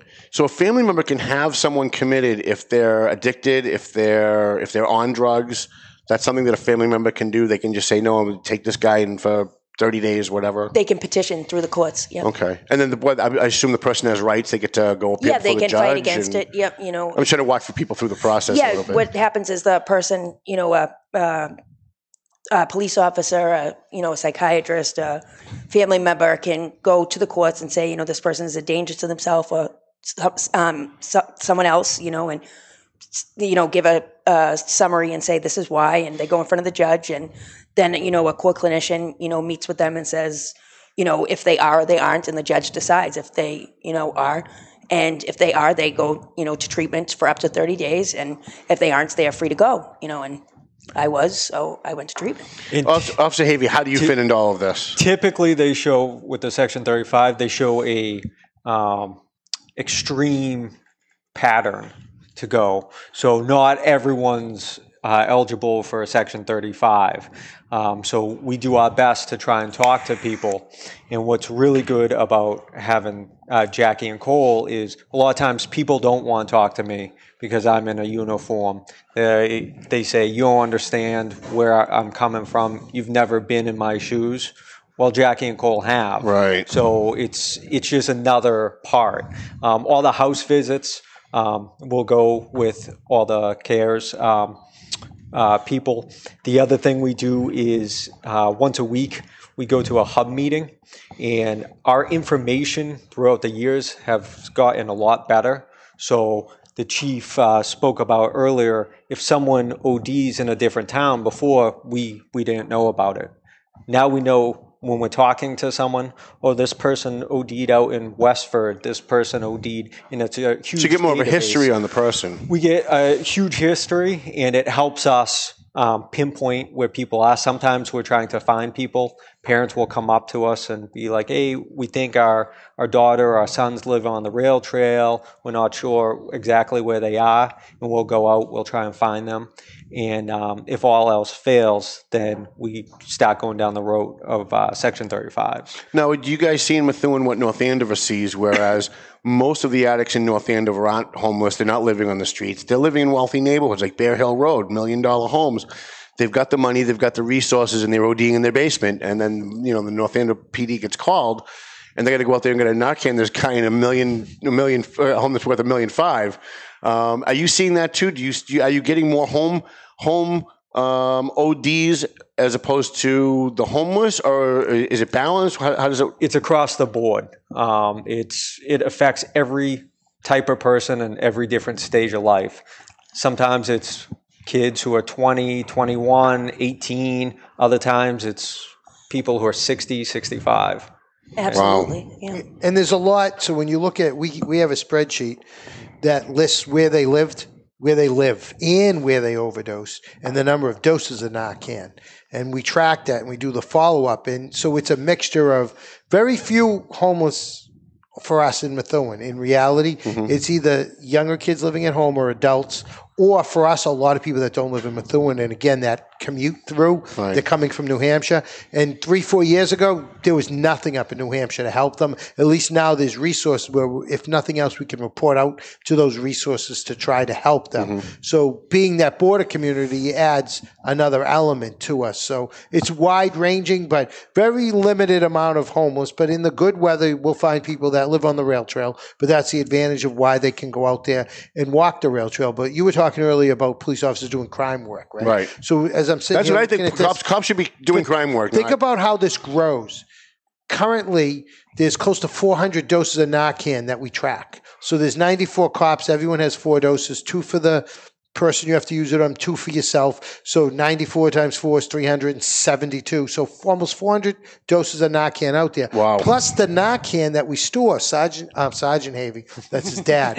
uh, Officer got a Havey- promotion. Officer Nice. Havey, as part of his job now, he has these spreadsheets where he tracks the Narcan, when it was issued, when it expires. Every time Narcan's used, he has to backfill the the the staff, the the load of Narcan that's locked up in the commanding officer's office. So there's several hours of work we just added to a police officer from being on the street that he has to track it. We have to know it, its serial numbers. We have to know when it expires. If 12 doses are used. He has backup doses. He has to then fill the backup so it's available. So now you have several hours of week work you're doing on spreadsheets and physically counting, going out every so often, auditing it as our Narcan's expiring, telling us your Narcan's expired, turning the doses in.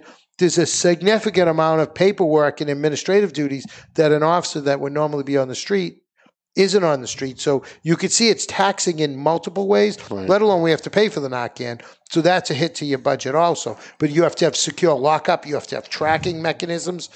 There's a lot of work that we wouldn't have done. How do, how, how do you pay for the Narcan? Are there grants for that? Is it just paid by the city? How does it work? So we pay, we bought the original Narcan through the city budget. Then we got a large donation through PAARI of Narcan. Now we buy the Narcan funded through the police budget. But again, I have to ask for that. Right. But so you don't necessarily, as you said, and, and it was funny, Chief Denaro was saying, well, I don't want 10 more cops if it means I can't buy something else. So Right. for us, what happened was there's a, we put in Narcan as a line item. It doesn't get funded.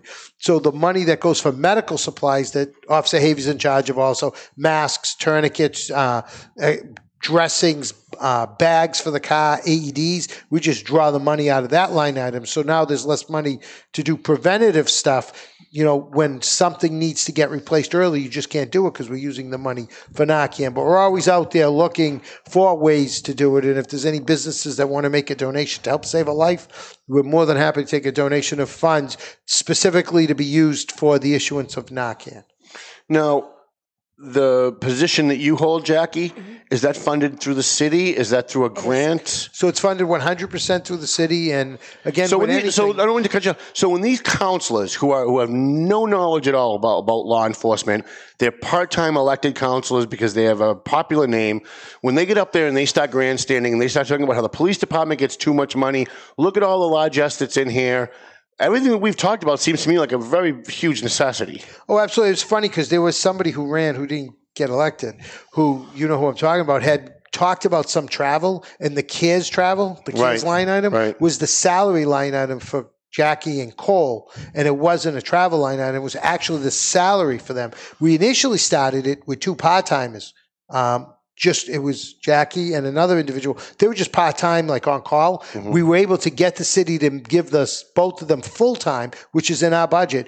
But now we need the mental health worker to work with them. We need another position.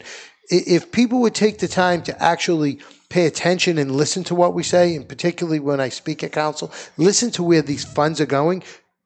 For the limited money they're getting paid, they're doing a lot of work. And we've been trying to build, again, part of the problem with the city is we put the position in part time, we make it full time and say there's there's supposed to be levels where you mount go up through each step. Well, I was unable to get them to give me the steps for CARES, so they're stuck where they were with very minor cost of living raises. And in fact, recently it took us two years past the raises they would do to get the city to acknowledge they hadn't received their raises in two years, which were minor.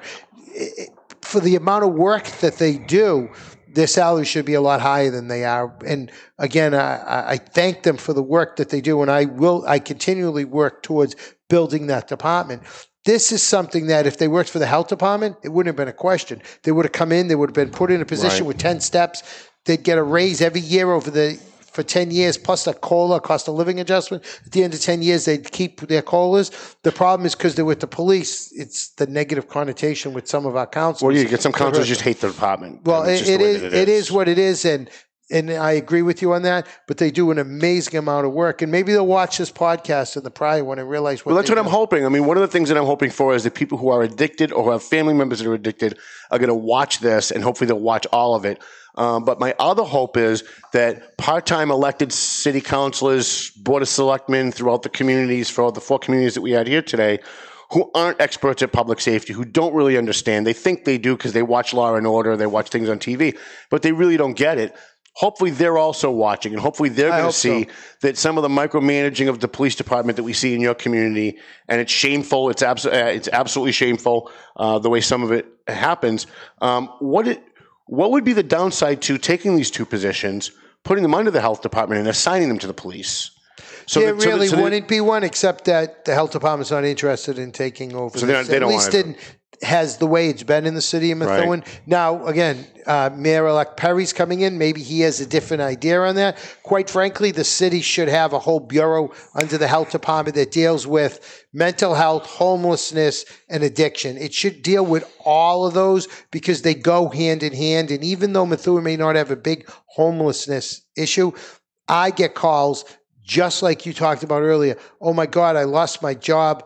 I'm going to be out of my house. Where do I go? The only thing we could point them to currently is a rooming house. Right. So there, there needs to be that growth of those, the care in those those elements, and someone who can do the aftercare. Because one of the things we've been trying to get is the on-call service. We've proposed that a couple times to mayors.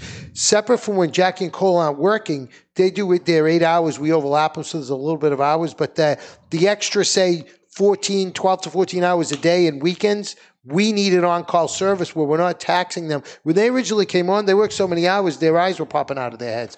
We need to be able to have a beeper system, and we talked about doing it with the Greater Lawrence Mental Health Center or with the Psychological Center, where we would contract with them for X amount of dollars a month. We beep your person after our hours. They do the response to the hospital, the scene. Then they give the follow up to Jackie and Cole. So we're still working on that because everyone forgets it's 24 7, 365. They think, oh, good, you got two people, you're all set. No, I could use eight people. And Jackie probably would think we could use 12, Because our right? phone's still on. They're still calling. So let me ask you two guys. It's got to be very dangerous to be going to people's homes who have addiction problems. They might even have some violence problems, some mental health problems. Maybe they're schizophrenic. And I know you're taking police officer with you, but you guys are now going into homes of people who have had these problems. They've had this history, and the, some of the substance that they use, like the fentanyl, the carfentanil, very toxic. Um, how do you deal with that? How do you deal with the safety issue of going into people's homes? Now, I don't like to go into people's homes for anything. I don't like to go to people's homes that I know. I never mind people I don't know. Right? How do you deal? How do you deal with that? What's that like? For the most part, it's been very good, very productive, and I think once they get past the the seeing me in uniform at the front door, everything gets brought way down, and we just explain to them. We talk to them, hey, this is what we're trying to do. We're trying to get you into a bed, and we have a conversation with them. And I think that dialogue between us it really calms everything down and it gives us directions to go. Well, that's so weird because I would have thought, wrongly obviously, I would have thought that having a police officer at the scene go in with Jackie might escalate it because they now they say, "Oh my God, it's a cop! I don't want to go to jail. I'm not going to open the door. If they open the door, I'm going to punch the guy."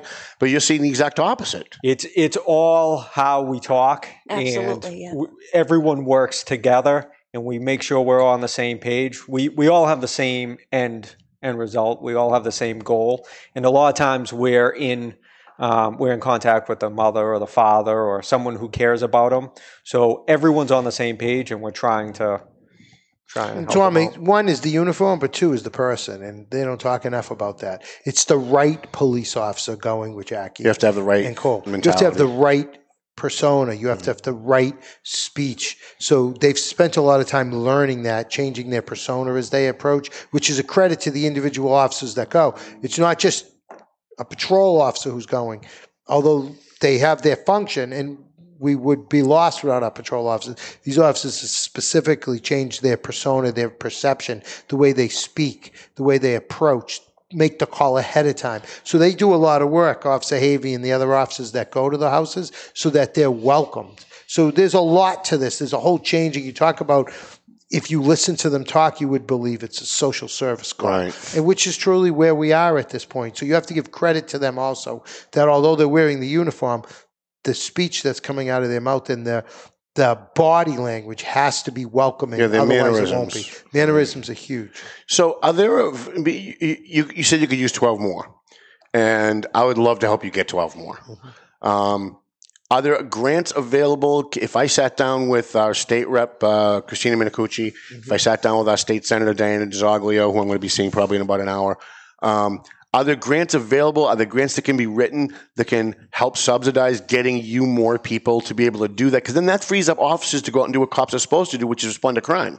Well, the problem with the grants, there are grants out there, but they're, they're driven to the communities that they believe financially can't afford them. So, So when it's they going to Lawrence looking, and Lowell they look at the demographics of Methuen and they look at the finances. Although everyone thinks, "Oh my God, Methuen's on fire," Right. they know it was just the schools. Take that four million out. The city's financially responsible. Uh-huh. Therefore, you, we don't qualify. What we do qualify for sometimes is the grants for the Narcan Right. and for other things that assist us, kits that we can give out. One of the things we want to do is we want to be able to go out, do more of the training that the civilians do, and give more of the Narcan away. But when we do do apply for a grant, we just don't qualify because it's got to go to those places that can't afford it. And on paper, Tra- translation for those of you at home, it's a white community. Well, I know you can't like, say it, but I'm going to say it. paper, Methuen can afford it and Methuen can function, so it doesn't qualify. But again, the money's more needed in other communities, so we'll let them have it. Uh, we'll hope to get other grants. And for us, PAARI's been a, a real good partner. And we- explain what PAARI is. So PAARI is the police assisted addiction recovery initiative that started with Chief Campanello in Gloucester and has now grown in, grown into a nationwide. Um, It's not the Angels program; well- it's like a spinoff. well, the Angel program is what created PAARI, PAARI. to be created. PAARI is the overshoot now, which is uh, where I think we're on 38 of the 50 states right now. Mm-hmm. I'm lucky enough to have been asked to sit on the national board, and I'm on it. It allows us to interact with people from all over the country. Done a lot of work with, with um, Canadian law enforcement, and truly, when you talk social services, if you want to talk about a social service police officer, talk to uh, Canadian police because that's really from the academy up. That's how they're trained. So this is no different for them to to be doing stuff like this. So we're, we're learning a lot. But PAARI is what gives us the voice in DC. I've been in DC multiple times for this. The money is coming out of DC, but it's going to the communities, not only in Mass, but around the country that actually need it. But I would love to at least get one more um, community engagement specialist, a CARES worker, and I'd love to get at least one uh, mental health worker so that we could start to grow and expand the services that we provide. Jackie, what do you see when you're going to homes and you're doing these follow ups? What do you see um, as far as like age and, and demographic breakdown as the majority of the people that you're dealing with? Is it mostly young men in their 20s? Is it mostly older people? Is it mostly what, what, what is it that you're seeing? Um, it definitely fluctuates, but um, this year we've seen um, about 35 year old men employed. 35 and employed. Yep. Wow. And what do you think that's what do you think that's about? We Just don't know why. disposable income or Yeah, it just that was our statistic this year. Oh no kidding. Yeah, that was what it was this year. And do you guys release those statistics online at the end of the year? Like if I wanted to do like a story in the newspaper and I wanted to pull some of those down, are those are those readily available or would I have to put in a FOIA for that? Nope, they're readily available, and we keep a a um, sanitized version without names and addresses that we can get you. All right. Uh, Officer Havey, you went through the police academy. You decided to become a cop. You thought you were going to be out there arresting people. And instead, you're driving around with a dog and you're visiting people at home and you're talking to them about getting them into, into uh, hopefully a detox or a bed somewhere. Um, how did that transition happen? Like, was it was that was that something that you wanted to do? Was it something you just fell into? So I, I wear a couple different hats. I do the cares and the outreach, and I do the canine. I have a uh, explosive canine, um, and I I'm a first responder instructor, so I teach all the medical stuff. Okay. So that's how this started. But it's it is it is police work in the sense of we're doing this. Hopefully, other crimes will start going down. Hopefully, the B and E's, the um, shopliftings, all this stuff's going down. Hopefully, we're not doing a report on a death, and we're doing a report on an overdose. So it's it's really important to be in at this step mm-hmm. because it it ripples throughout everything, and you see it ripples throughout things. When you sack in people, we don't hear a, lo- a lot about the people who are successful. We hear a lot about the people who don't make it. Right. Um, but once in a while, the successful people will come back. And I had a um, a young man. I was watching him up at the hospital. Very nice kid. We're we're at the hospital together. He's waiting to get treated. He had a really bad cut on his arm. So I'm talking to him three, four, five hours, and I didn't know it at the time, but he came back and he talked with the cares girls. He ended up getting help. He came back a year, year and a half later. I didn't recognize him at all. Really? And he's like, I got clean because we talked about it. And it was great for me to see because usually you don't see that. Um, the people who are successful, they move away, they, they go away, and I don't hear from them. So, but this kid was, he was stealing from his parents, he was stealing from Walmart. I arrested him a couple times prior. I've never arrested them since. That's so awesome. Hopefully it, it holds up and That's great. Do you guys see an increase or a decrease in uh, dealing with with people with addictions? We, we asked all the chiefs when they were all up here, and they all basically said, "Well, the calls for services are going down, but we know that the actual numbers are going up." Whereas you're actually dealing with the actual physical people. What do you guys see? I see a decrease, definitely. Really? definitely. Yeah. I mean, I like Michael was saying, I you know, it's great to see the decrease because like I got uh, Christmas Eve a text from a person I was helping that I was seeing over and over and over again, and he sent me a text of his two year medallion, Wow. and I was seeing him over and over again. Wow. Well, we have to wrap up the show. I could go for like three more hours, and I'd love to talk about the whole marijuana thing that uh, Al Denaro brought up in the last. Uh, maybe we'll do a different show on that. Uh, any any parting words for people before we go? Any any advice for people who have addictions or family members who have addictions? If you need help, come yes, see us. definitely come see us. I think that's all of our Recovery is messages. possible. There's, don't be embarrassed. Call us. We'll come and help. Excellent. Chief uh, Joe Solomon, I appreciate you coming. I appreciate Jackie, you coming. Uh, Officer Havey, I also appreciate your service and that you were here today. Hopefully, next year at this time, we can have you guys come back, and hopefully, we have better news for people as far as uh, where this where this is going. And Uh, menorah lighting tonight. Menorah lighting. PD, 6:30 Oh, p.m. it's six thirty. I'm going to try to get to that. I'm actually going to bolt out of here and try to get to the one in North Andover. I want to thank Chief Riter from Boxford, Chief Denaro from Haverhill, and Chief Charles Gray from North Andover.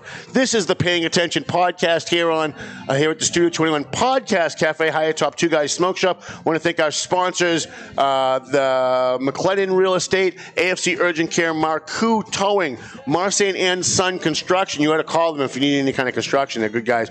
The Methuen Police Superior Officers Union and Climate Design Systems. Melvin Taylor says we got to go home. Ed, thank you for All your right, service. We're going home. Going home.